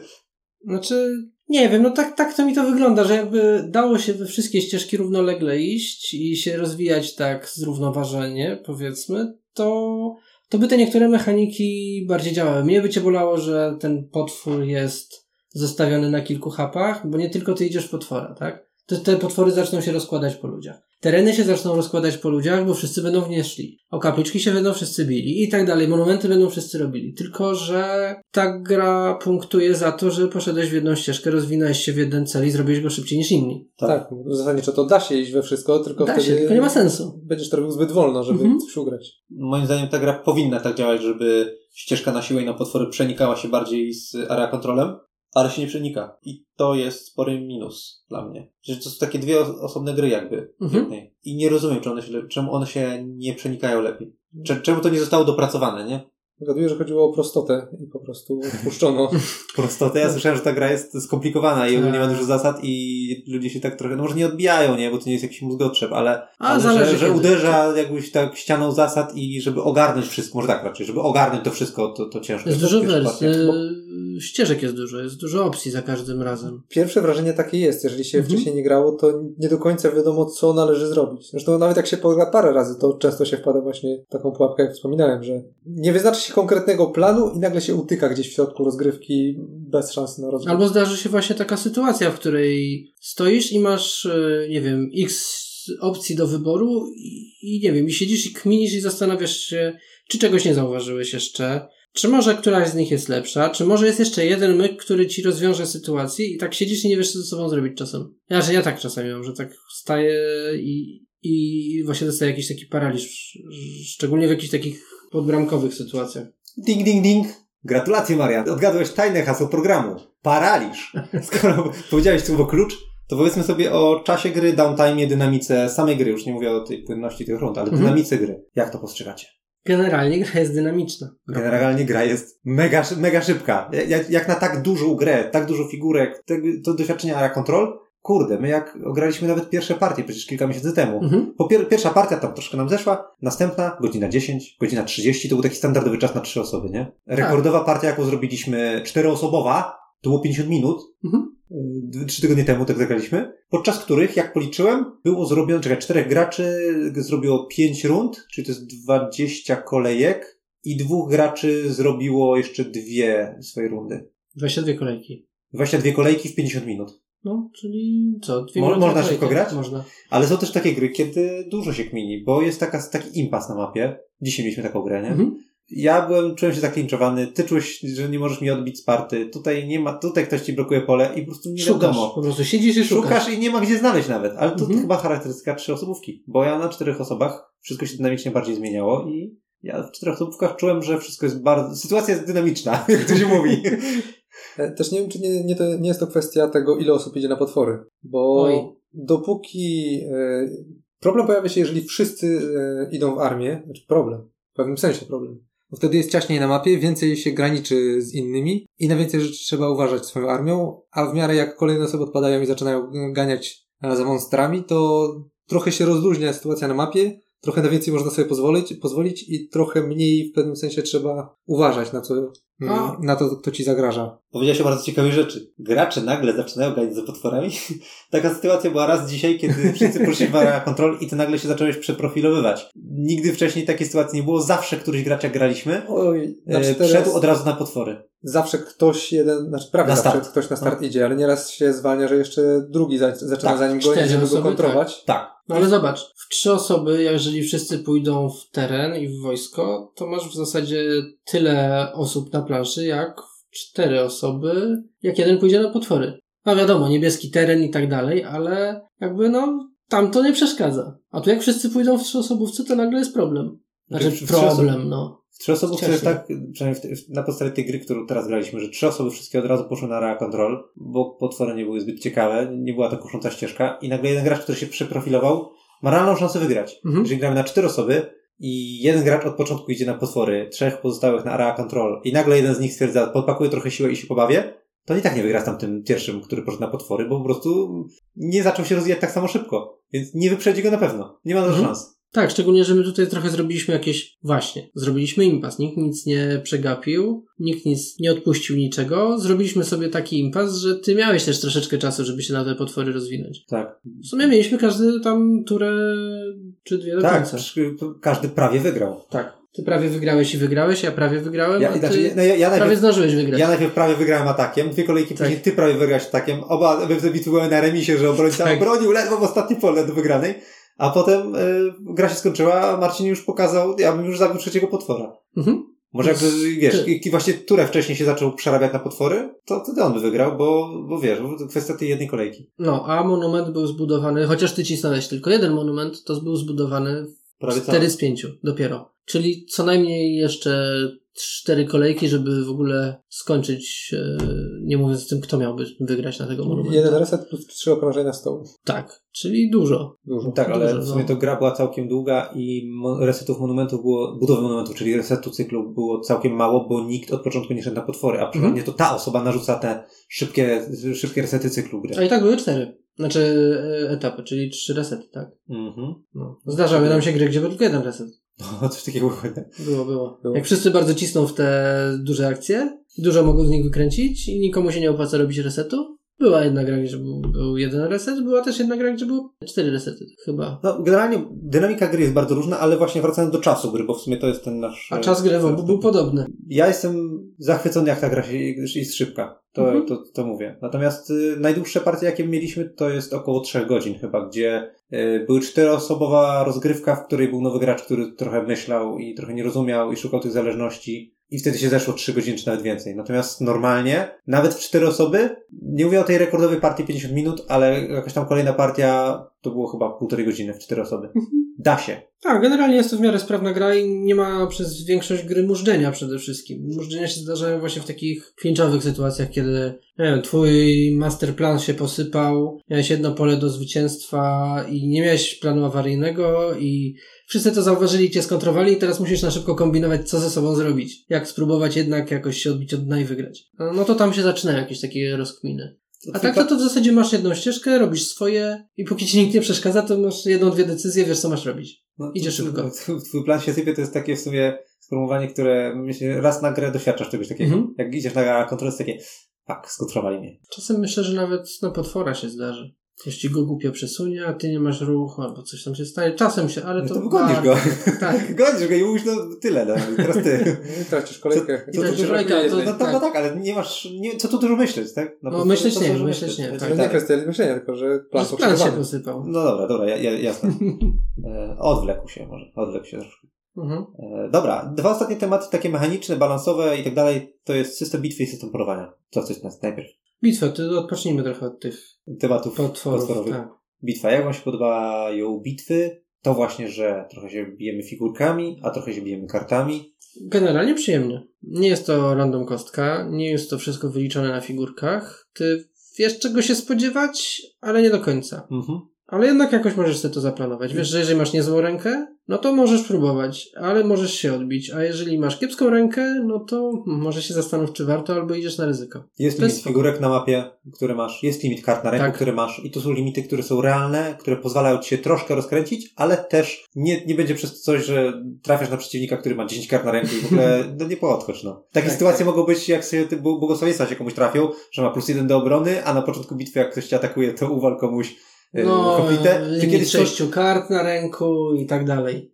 no, ale ty, ty kiedyś stworzyłeś takiego kombosa z tych Bugusawien, Tak. że w ogóle nie miało sensu atakowanie cię, bo to w ogóle trzeba zaatakować trzema żołnierzami, jeden z nich przeżyje. Ale w ogóle jeszcze po drodze wygrać czymś, nie? Tak, tak, to da się to jakoś, jak ładnie podejdą, wiadomo. Tak, ale, ale jeżeli chodzi o ten system walki, mnie się on bardzo podoba. To jest, dla mnie jest bardzo dobrze wyważony i to jest coś, czego ja szukam właśnie w grach, żeby tak to wyglądało. Tak, bo to jest taki dobry kompromis między czystą figurkowością, a rzucaniem kostką. Jednak. Tak, nie jest ani za sucho, że same figurki, Mhm. ani nie jest też właśnie, że no, losowość to jest na zasadzie, jakie karty ci się dociągną. Ale dociągają ci się wcześniej. Wcześniej tak, jesteś w stanie no, przygotować się jakoś pod Masz Tak, tą rękę, tak, dokładnie. to- to to- jest różnica. Masz rękę, a To nie... nie jest coś, co nagle cię spotyka, Mhm. tylko musisz brać pod uwagę to, co wcześniej dociągnąłeś i, i według tego kształtować Jesteś w plany. stanie się przygotować do bitwy. Poza, poza tym, karty, które mają wysokie wartości, to przeważnie są karty, które ci zabijają jedną lub dwie figurki. Natomiast w ogóle większość kart, zwłaszcza te o niższej wartości, ma jakiegoś dodatkowego skilla, który mówi, jak atakujesz i masz przewagę, to sobie jeszcze tam dodaj coś. Jak jesteś w obronie, to Ale jeżeli się bronisz, to coś tam. I Mhm. ustawiasz sytuację pod te karty trochę. I kurde, jest, jest jak pokombinować. Mhm. No i w ogóle oczywiście ostatnia rzecz, to jest to, że karty walki to są jednocześnie karty do polowań. Tak. I to się przenika i na kartach i górna część jest dotycząc, dotyczy polowań, a dolna część dotyczy walki. I używamy tych samych y, komponentów. Tu trochę się przenikają. Tu się ładnie to przenika akurat na tej Tutaj płaszczyźnie. tak. Znaczy, komponenty się przenikają, ale z drugiej strony nie, nie używasz ich tak naprawdę. Jeśli idziesz na potwory do obu celów. Jeśli idziesz na potwory, to używasz tych kart tylko do polowań praktycznie. Po armii i tak zwykle nie masz. A jeśli Ale- idziesz na armię, to zazwyczaj starasz się oszczędzać jeszcze właśnie na bitwę. Ale jak stworzy się okazja, żeby podebrać komuś potwora, to masz karty walki, bo akurat przygotowywał się do jakiejś bitwy. I nagle, ha, Możesz zaraz, zaraz, to może tych kart użyję na polowanie. I w drugą stronę to samo. Jeżeli... W, w drugą stronę teoretycznie tak samo, ale jak jesteś łowcą potworów, to nawet jak ktoś ci wjeżdża w teren ostatni, to mówisz, nee, whatever. Jak ktoś ci wjeżdża w teren, jasne, tu se odpuścisz. Ale jeżeli miałbyś zrobić kluczową kontrę, to masz czym? E, tak. Jeżeli tylko masz jakieś dobre żołnierzyki. Tak, zaraz gracz wygra, więc trzeba go powstrzymać, no to tam tak. wykona jakiś tam atak komuś. Szczególnie, jeżeli akurat twój plan nie wymaga akurat atakowania potwora w tej kolejce, tylko później. No i jesteś w stanie. Mhm. Tak. Tu się fajnie przenika. Ta, znaczy, tu się przenika tak, jak powinno, z potencjałem na to, żeby te statystyki się też i te ścieżki się przenikały bardziej. Zrobić dobry grunt pod interesy z tym. E, no właśnie, ale jak już przenikają się karty na polowania, to przeniknijmy do tematu systemu polowania. Jak wam się podoba? Zbierasz karty, dziubiesz potwora w konkretne symbole. Ja mało polowałem, to może się nie wypowiem. Okej, ja powiem, że system polowania bardzo mi się podoba, jest bardzo przygodowy, jest trochę nieprzewidywalny, a trochę można się do niego przygotować. Tutaj też balans między tym, jak bardzo jesteś w stanie się przygotować, a jak bardzo yy, jednak nie do końca i zobaczysz, że dopiero te karty, które dociągniesz na początku polowania, powiedzą ci, czy jesteś w stanie, czy masz te karty ran na, na potwora, jesteś w stanie go zdjąć na strzała, Mhm. czy nie. To jest bardzo dobre. Przykre jest to, że potwory się ściąga na strzała. Może jest taka się tak. bezradność, że mm, łowca, po- pogromca potworów podchodzi i mówi, dobra, nie żyje, patrzcie, mam te, te karty. I takie Tak, kontry nie, potworów nie ma nawet są. tych emocji, że w tym polowaniu może coś się wydarzy, może jakaś ta karta się odwróci. Tylko Tak. takie, no, nie żyje. Kontry potworów są po pierwszym ataku łowcy, więc jeżeli jest na strzała, to nie dojdą do tego w ogóle. No, czasem schodzą na strzała, a czasem masz sytuację, że przygotowałeś się dobrze i karty po prostu nie podeszły i nic nie, mo- nie możesz z tym zrobić. Po prostu Mhm. losowość cię pokonuje. To takie dwa oblicza tego systemu. No tak, tak, bo musisz za każdym razem tego strzała, znaczy strzała, no coś tam go dziubnąć, żeby w ogóle móc pójść dalej, żeby startować do następnej tury walki z potworem. I no faktycznie, jak ci się nie dociągnie, no to ile byś nie rzeźbił, to nie wyrzeźbisz, bo nie masz z czego. Czasem Mhm. jest taka bezradność, czasem no to jest jakaś tam powiedzmy przygodowość, tylko że tak jak mówiliśmy, ścieżka na potwory jest super szybką ścieżką i jest takim w sumie trochę wyścigiem z resztą gry. Jest trochę losowa i nieprzewidywalna. Tak. Aczkolwiek, jak my graliśmy, to zazwyczaj wszystko się udaje. Jak I tak jest tak gra rozsądnie, no. Natomiast sam system polowań dla mnie jest super. I to, że tam decydujesz, czy blokujesz, czy Mhm. nie blokujesz, że tutaj dobierzesz dwie karty, jak blokujesz, a jak nie blokujesz, to konsekwencja dobierasz je. Wszystko to dla mnie świetnie gra. To jest proste, dla mnie to jest proste, a działa w emocjonujący sposób. Mhm. Więc naprawdę dwa kciuki w górę, bo tylko tyle mam na ten system. Zgoda, to w sumie ja trochę teraz pograłem na potwory i przyjemnie się to robi. Przyjemnie się tam te, zbiera te karty, dziubie się te potwory.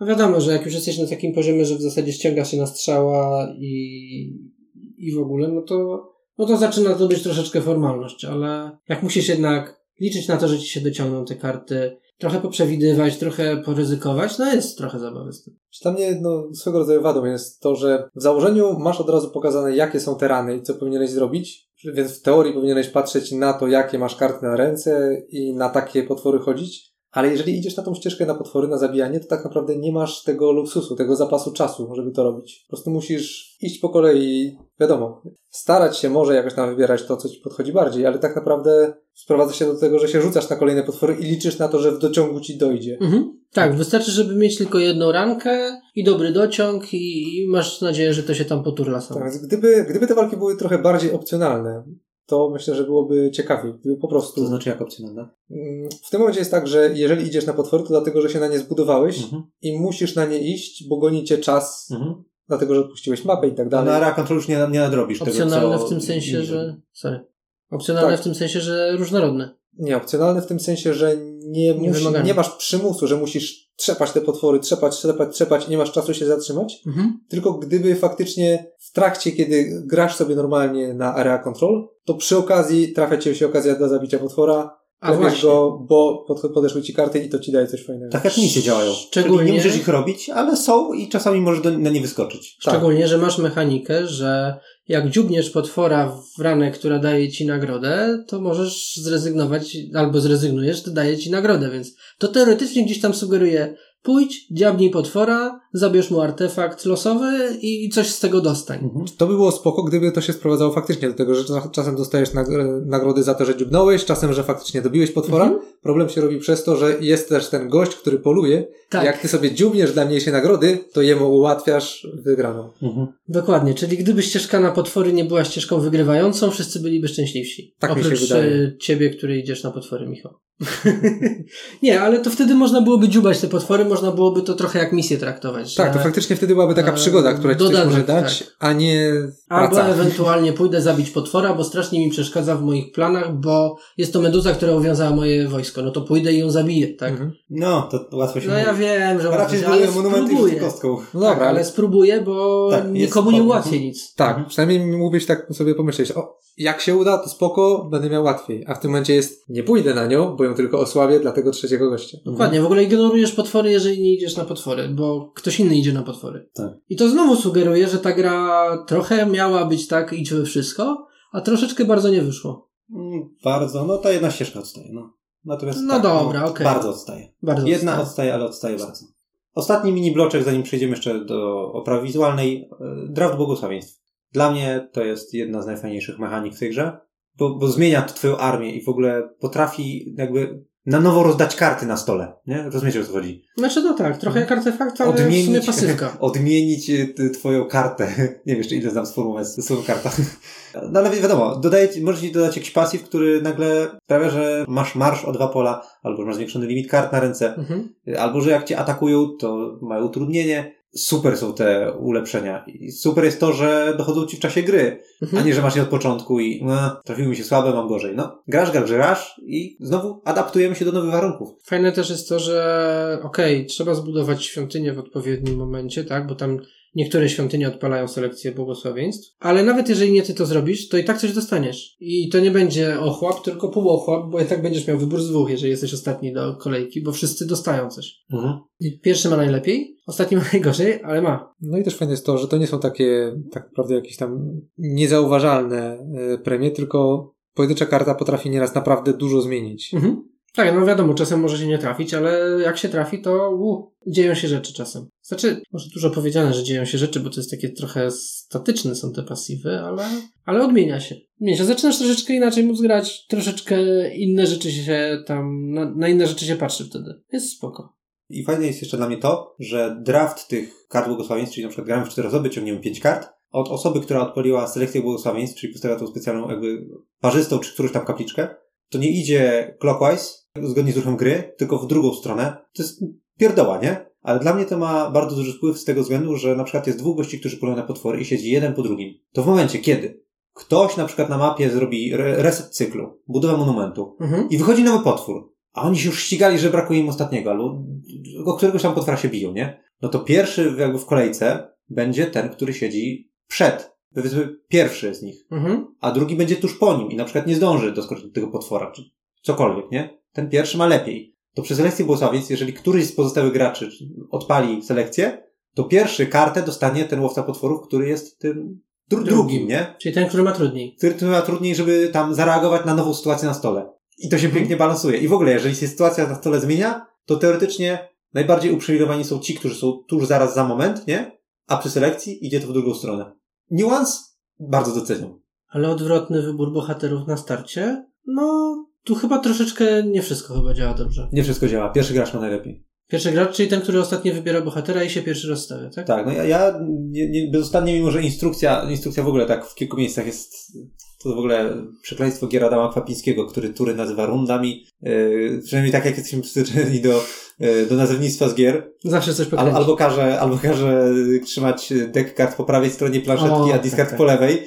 Yy, Ja, ja się nie stosuję, mówię fuck the system i robię po swojemu, a krainę i region to mówię pole i obszar. Jakoś, ogóle- trzeba sobie życie tak, ułożyć. jakoś muszę sobie układać, żeby nie zwariować. To podczas początkowego setupu też y, niby tam losujemy gracza początkowego Mhm. i ten gracz początkowy wybiera bohatera i lecimy counterclockwise, aż dochodzimy do ostatniego gracza, który rozpocznie grę. I później wracamy clockwise i on jest i już tak gramy. I już gramy zgodnie z graczem. Tak. Tak. Znaczy, wiadomo, no to jest wybór postaci, to jest wybór, gdzie się rozstawiasz i tak dalej. To już są decyzje. Ja bym to trochę traktował jako część gry. Z drugiej strony to rozumiem cię, że to jest trochę część setupu. Poza tym, rzeczywiście później ta kolejność jest inna, tak, ale No. może w sumie ale po kilku O, turach ja i tak nie pamiętam, kto był pierwszy. skończmy na nazewnictwie, a zacznijmy o tym, jak to jest y, Mhm. balansowo zrobione. Mm, Powiedzmy, że ustaliliśmy, kto rozpocznie grę. W sensie rozpocznie, rozpocznie. Kto wykona pierwszy ruch. Mhm. To zaczynając od jego gracza po, po jego prawej stronie, czyli tego, który jako ostatni wykona swoją pierwszą kolejkę, to ten gracz, ponieważ jest poszkodowany, wybiera sobie bohatera i się rozstawia na mapie. Okej. Wybór Okej. bohatera jest spoko, nie? No bo powiedzmy, że jest dużo potworów, no to mówi, albo są jakieś zadania pod których bohatera, bo na szybkość albo na siłę. Fajnie jest jako pierwszemu wybrać bohatera. I to jest plus dla tego ostatniego gracza. Ale to, że musi się rozstawić na mapie jako pierwszy, w moim odczuciu jest karą. I Mhm. on się gdzieś ustawi. To nie jest tak, że jest jakieś jedno kluczowe pole na mapie, na którym chcesz zacząć. Wszystko ci jedno, bo tak naprawdę najważniejsze jest to, jak stoisz względem innych, jak jest ciasno w twojej okolicy, jak nie chcesz się z kimś tam szarpać, I jak ty na przykład wolisz gdzieś tam stać na uboczu i sobie robić swoje. I co chcesz zrobić? No, więc ten gracz niby dostaje wybór bohatera, ale też musi zadeklarować, gdzie zaczyna i na przykład inny gracz, który jest już ograny, może zobaczyć, aha, on zaczął tutaj, czyli zaraz będzie się rozrastał w tę stronę, bo to jest oczywista ścieżka, która tutaj jest w tym, obszarze, na tym bohaterze i tak dalej. No, znajomość mety. Mhm. I po prostu stawiać się tam, żeby zablokować mu ścieżkę. Znaczy, I nie dość, że ten y, gracz, y, który zablokował, rozpocznie grę, więc będzie ta, trochę do przodu z czasem, to jeszcze blokuje tego drugiego. Właśnie, bo zazwyczaj tak jest, że jeżeli się rozstawiamy i mamy rundkę rozstawiania się, a później masz, masz rundkę ruchu, no to masz tak, że się rozstawiasz jako pierwszy, a później się dzieją rzeczy. Ludzie się rozstawiają i w sumie trochę ci krzyżują plany, a później się ruszasz. A tutaj masz tak, że rozstawiasz się, później ludzie rozstawiają się, krzyżują ci plany, bo blokują ci ścieżki, postawią się koło ciebie i tak dalej. Po czym oni się ruszają i dopiero ty się ruszasz. Tak. Więc nie dość, że postawili się tam, że, gdzie nie trzeba, to jeszcze później się ruszyli i porobili rzeczy, których nie trzeba. Później przychodzisz w zasadzie tak jakbyś, nie wiem, wyszedł i wrócił po jakimś czasie do gry. Trochę tak jest, no ale No wiadomo, Nikt, nikt z nas chyba nie lubi być ostatnim graczem, prawda? Tym, który wybiera bohatera jako pierwszy, ale, ale się rusza jako ostatni. No, To jest, coś tu poszło nie tak, w moim odczuciu. Miało być fajnie, miało to chyba zbalansować, tak, że to raz, znaczy wybierasz jako pierwszy jedno, ale ruszasz się jako drugi, ostatni, ale, no ale to ma swoją wadę. No trudno powiedzieć, jak to wygląda dokładnie od strony balansu, ale na pewno najprzyjemniej jest tym być tym, który jako ostatni wybiera postać i jednocześnie od razu się rozstawia i rusza. Tak, szczególnie, że to nie jest do końca tak, że jak ci zostaną dwie postaci do wyboru, to, to są gorsze wybory. To są inne wybory. Może twój mm, super plan przed Mhm. rozgrywką się posypał, bo chciałeś iść na potwory i zostało to zabrane, ale to też będzie gra, tylko że w innej ścieżce. Przynajmniej na trzy osoby, no przy czterech Mhm. już nie masz wyboru. Że zostajesz tym, co ci pozostali. No tak, to też prawda. Tak, jak się ma tego core box z gry, to tak rzeczywiście jest. Fakt. Ale tym też się da grać. To nie jest tak, że dostajesz coś, co w sumie... A Absolutnie. nikt tego nie chce, bo, tak, bo to jest no, słabe. Różnice, jeśli chodzi o balans pomiędzy bohaterami, nie wydają się być jakieś diametralnie różne. Nie, jest spoko. Mhm. Tak Lub- naprawdę tylko Herakles jest sprofilowany w pewien konkretny sposób, jak Tak. wspominaliśmy. Dobrze. Oprawa wizualna. Tak. Jak wam się gra podoba wizualnie? Dla Ładna. mnie, bo to jest w ogóle pier- jedna z pierwszych, jak robiłem sobie notatki do tej Mhm. rozmowy, to jest w ogóle jeden z pierwszych punktów, ja, który ja, z czym mi się kojarzy gra? Że są cztery cele i ładna, przeczytam, ładna, imponująca mapa, ale posągi i łamliwość, czyli ładna, imponująca mapa. W ogóle ta gra wygląda ładnie, wielkie posągi, potwory ta gra jest super. Tak. Natomiast W ogóle klimat gry, jakby taka oprawa. idea tej gry, że masz tą starożytną Grecję, ale technologicznie, ja nie wiem, kosmici? Właśnie, dobrze, że mi o tym przypomniałeś. Tak, bo to jest, że tam y, kosmici wstąpili Mhm. i dali ludziom technologię, przez co Taką, ludzie tak, zaczęli być postrzegani jako półbogowie, bogowie, czy tam kosmici są Mhm. bogami. Naprawdę Akurat wstęp fabularny w instrukcji jest bardzo krótki i tam z tego się nie da wyciągnąć. Bardziej Mhm. z trailerów podczas kampanii to było widać. Ale to, co chciałem powiedzieć, bardzo, bardzo się cieszę, że o tym powiedziałeś. Mhm. To mi porusza jakąś sentymentalną nutkę w sercu, dlatego że jak się nad tym zastanowię, to to jest jakby, mo- może zostać tak interpretowane, że to rzeczywiście tak kiedyś było, Mhm. tylko ludzie nie ogarniali, że kosmici, technologia, nie, to są bogowie, to są półbogowie. I to mi bardzo przypomina motyw z Pana Lodowego Ogrodu. A czas zatarł wszystko. No ja nie czytałem na przykład. No ale Marcin, ty czytałeś, to wiesz o co chodzi, nie?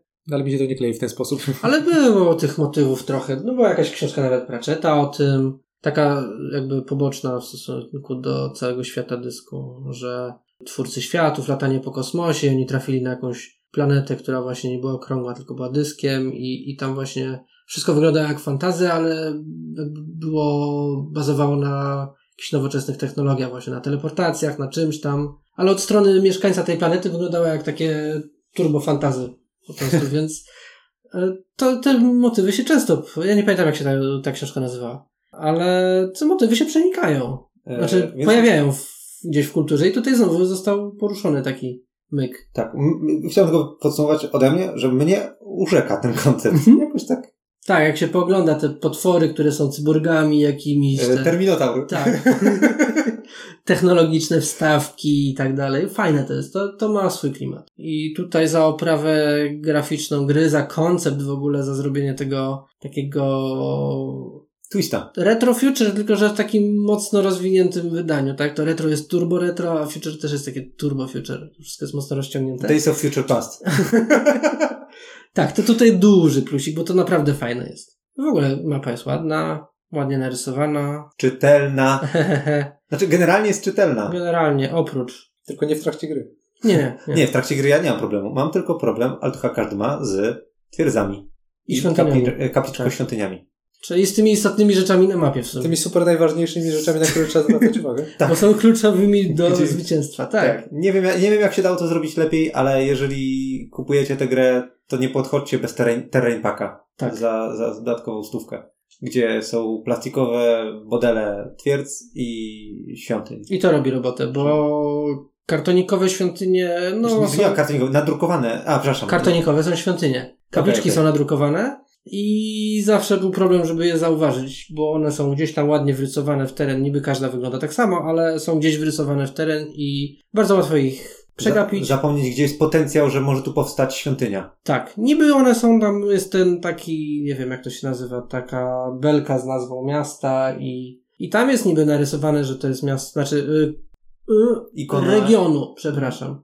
I tam tam niby ikona jest ikona kapliczki. twierdzy, ikona kapliczki, ale na to się zazwyczaj nie zwraca uwagi, bo to jest malutkie. Mm, Rysunek kapliczki bardzo łatwo gdzieś umknąć może. Zwłaszcza jak stoi tam meduza, wojsko i Tak. ktoś tam i jeszcze monument obok stoi, zasłania z której strony. Tak, i to- nagle się okazuje, że o ktoś wygrał, bo zapomniałeś, że No tu to jest znaczy- świątynia. Te oznaczenia trochę jednak toną w ilości elementów, które Bardzo. są na mapie.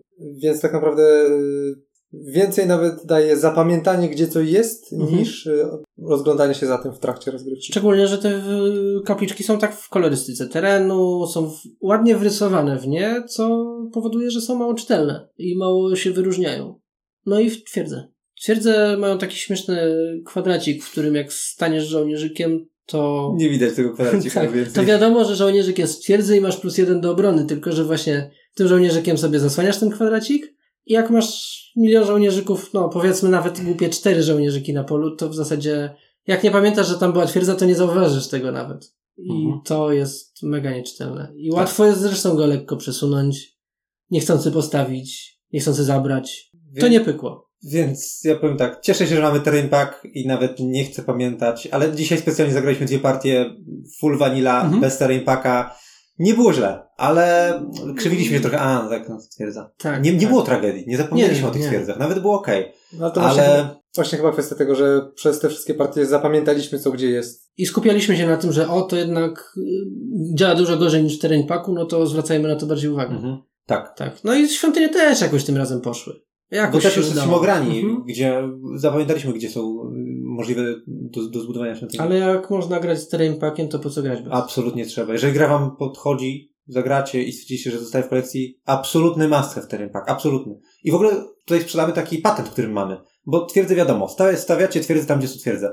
A jeżeli chodzi o kapliczki, polecamy zrobić to tak. Zachowajcie sobie te standy kartonowe kapliczek, Mhm. świątyń, bo kapliczki to są nadru- Tak, tak. nadrukowane i z kapliczek się tworzą świątynie, nie? nie już Mhm. budynki. Zachowajcie je sobie i na początku podczas setupu rozstawcie te tekturowe y, standy jako taki plan budowy. Tutaj, Mhm. w tym miejscu powstanie prestiżowy budynek, świątynia.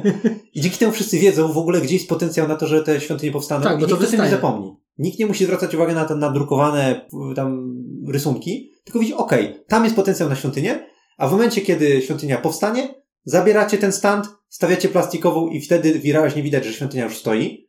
I tutaj jeszcze drugi patent. Ten stand niech weźmie sobie i postawi na swojej planszetce osoba, która zbudowała tę te, te świątynię. I jeżeli nad tą świątynią zostanie zabrana kontrola, to starajcie się tego pilnować, bo dzięki temu nie trzeba 10 razy myśleć w swojej kolejce zaraz, ile ten ma świątyń, a ile ten ma świątyń, tylko upewnijcie się, że te świątynie, które są postawione na mapie, y, są odpowiednio przypisane do graczy jako te standy, tak? Czyli pla- plastikowe zbudowane Mhm. świątynie stoją na mapie, a standy, które zostały ściągnięte zamiast nich lądują u graczy, którzy posiadają taką świątynię i od razu widać, aha, ten ma trzy, ten ma dwie i nie ma takiej frustracji, która może powstać, kiedy Jezu, miał trzy świątynie, nie widziałem tego, Mhm. bo to jest rzecz, która najbardziej umyka. No i ten prosty patent sprawia, że nadal można zaskoczyć na świątynię, jak najbardziej, ale nie tracimy tego dodatkowego czasu na przetwarzanie informacji. Zgoda. W sumie też słabe jest to, że te monumenty niby się budują, ale nigdy ich nie widzisz w całości, bo gra Tak. się kończy jak, jak, zanim zostanie zbudowany któryś. Ale są duże. Czas chyba przejść do podsumowania ocen i tego, czy właściwie ta gra nam się podoba, czy nam się nie podoba. Dla mnie ta gra jest po prostu ładna, ma dużo skomplikowanych rzeczy, jest szybka, dynamiczna, zaskakuje, ma ciekawe mechaniki, przyjemna jest po prostu. Ja na razie po tej, po tej rozmowie, jak, jakby opadły emocje z ostatniej gry, takie, te końcowe szczególnie, no bo właśnie endgame, endgame potrafi czasem zirytować, to ja jestem za. Mi się ta gra podoba po prostu i chętnie bym do niej wrócił. No może nie dzisiaj, ale jutro? Jasne. Znaczy, endgame irytuje chyba rzadko. Znaczy, jeżeli M- zrobisz coś głupiego. Mnie irytuje tylko, kiedy łowca potworów wygrywa, nie jestem w stanie go powstrzymać. Też. Czuję bezradność. Też, też. Natomiast wszelkie rzeczy, które wyniknęły z moich błędów, wrzucam na karp. Okej, Mhm. zwracaj teraz na to większą uwagę i sam jesteś sobie winien, mogłeś to zrobić lepiej i przy okazji jest taka nauczka, następnym razem zrobię to lepiej, zagram lepiej, zacieranie rąk. Tak, tak. Znaczy ja właśnie zazwyczaj też tak mam, tylko jak zrobię jakiś głupi, oczywisty błąd, który, którego powinno nie być. E, Czy ja mam generalnie podobnie, że zasadniczo rozbija się to trochę o te potwory. O ile normalne przegrane wynikają e, powiedzmy z jakichś tam ciekawych manewrów, ktoś coś ciekawego wymyślił albo udał, że, że jest dalej od zwycięstwa i zaskoczył, o tyle jednak te, te zwycięstwa na potwory czasem potrafi dopiec, powodować, że pojawia się ta bezsilność. Mhm. Natomiast poza tym, poza tym gra jest całkiem spoko. Ewentualnie można by trochę narzekać na ilość dostępnych bohaterów. Bo jednak jak się gra na cztery osoby, to zawsze jest ten sam pakiet. Na trzy trochę się to różni, ale tak naprawdę też jest bardzo, bardzo podobny zestaw co grę. Tak, ale to oczywiście można wspomnieć, że są, jest Warlord Box, w którym jest dodatkowo czterech czy pięciu. Mhm. Generalnie istnieje więcej bohaterów, ale to jak, jak będziemy nagrywać materiał o dodatkach, kiedy już je ogramy dobrze, tak dobrze jak podstawkę, to wtedy będziemy mówić, co tam jest i, i czy, czy, czy są fajne, zbalansowane rzeczy, czy, czy nie. Natomiast tak, masz rację. Szkoda, że w podstawce nie ma więcej bohaterów. Jakby jeszcze ze dwóch było, to już byłby tak fest. No chociaż jeden, żeby ta rotacja była, że raz jest taki zestaw, raz taki. Były różne układy w grze Tak, a w czteroosobowej. zawsze, że będziesz miał to samo. Mhm. No to to jest rzeczywiście drobny minus. My aż tak tego nie czuliśmy grając często na trzy, bo zawsze ktoś tam, któryś bohater nie został wybrany. No ale faktycznie, na cztery osoby to no, wszystko wchodzi. Dla mnie ta gra jest świetna. W moich oczach, i ja wiem, zostanę nazwany heretykiem, ale zdetronizowała chaos w starym świecie. Przez lata królował jako najlepsza ara kontrol, nic go nie było w stanie przegonić, natomiast Lords of Hellas okazał się dla mnie grą ciekawszą, fajniejszą, bardziej emocjonującą i bardziej pasującą mi po prostu. E, wszystko mi w niej gra, jest kapitalna, oprócz kwestii potworów, e, Mhm. ich niepowstrzymanej ścieżki i ich odcięcia się od tej pięknej spójności całej reszty zasad, odrębność tej ścieżki na siłę i na potwory bardzo mi odstaje i jest ogromnym minusem na tle potencjału całości tej gry i tego, jak ona na mnie robi wrażenie zawsze, jak do niej siadam. No i ten tryb trzyosobowy jest taki ciutkę gorszy.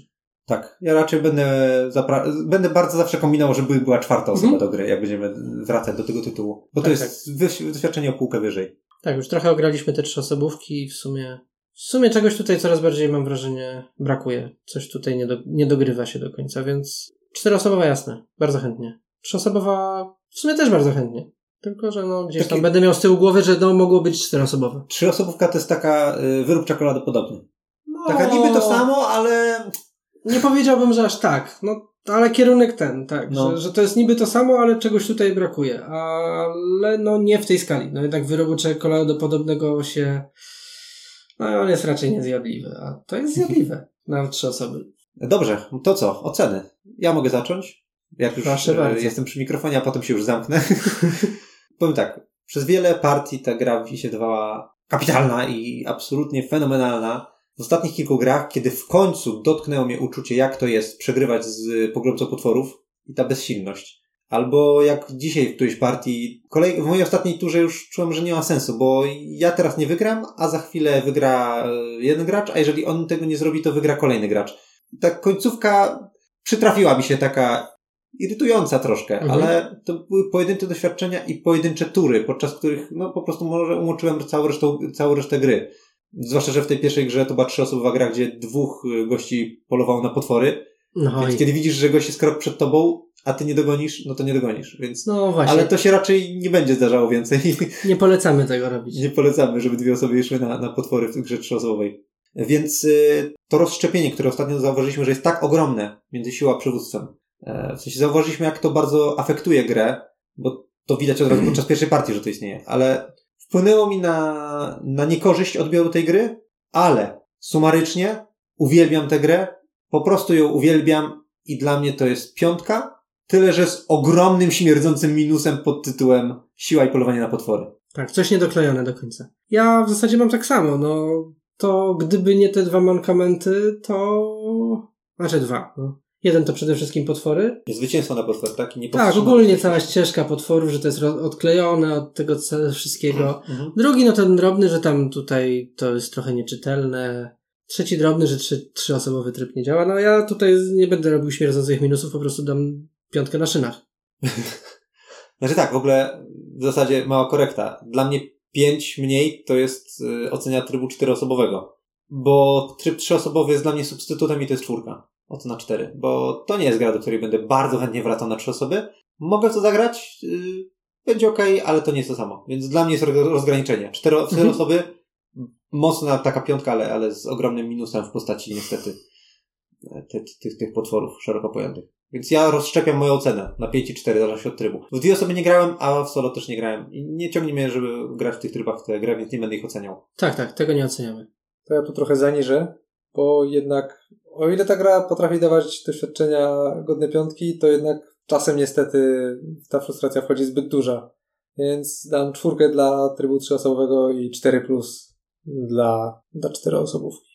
No dobra, tak jak wszyscy robią trzyosobowy i czteroosobowy, to ja Znaczy, dam nie musisz. trzyosobowemu Pytanie, czy masz 4 tak plus bardziej. Pytanie, czy masz tak diametralne doświadczenia. Więc Mm. to, znaczy, No właśnie. no w sumie są inne. No są inne, no są, dlatego dla podkreślenia chciałbym tam troszeczkę obniżyć temu trzyosobowemu, ale troszeczkę, no. Czyli na ile? 4 plus, no to wiadomo, że to jest obok, tak? 4 plus i Mhm. 5 na szynach, ale no ale niech dostanie ciutkę mniej ten trzyosobowy, niech będzie widać, że on jest gorszy.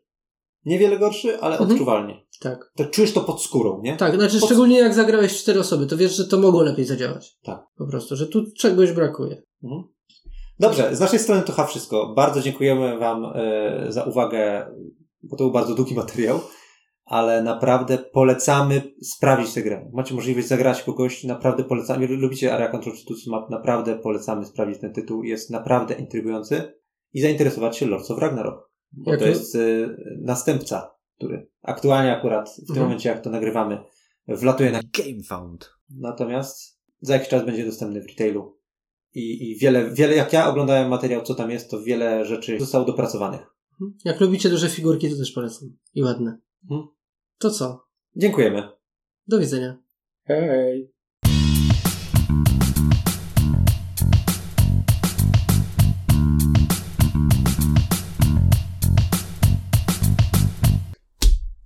Co za żłób tu stoi? Ja idę kapłanem na antenę. Antena. To była jakaś gazeta kiedyś w latach 90. Tak mi się wydaje, program telewizyjny. chyba. A, rzeczywiście. Antena. No, no, no. I był taki niewiele. I tam mówi w tym czasie, co tam będzie. Tak bardzo lata 90. Antena. Du, du.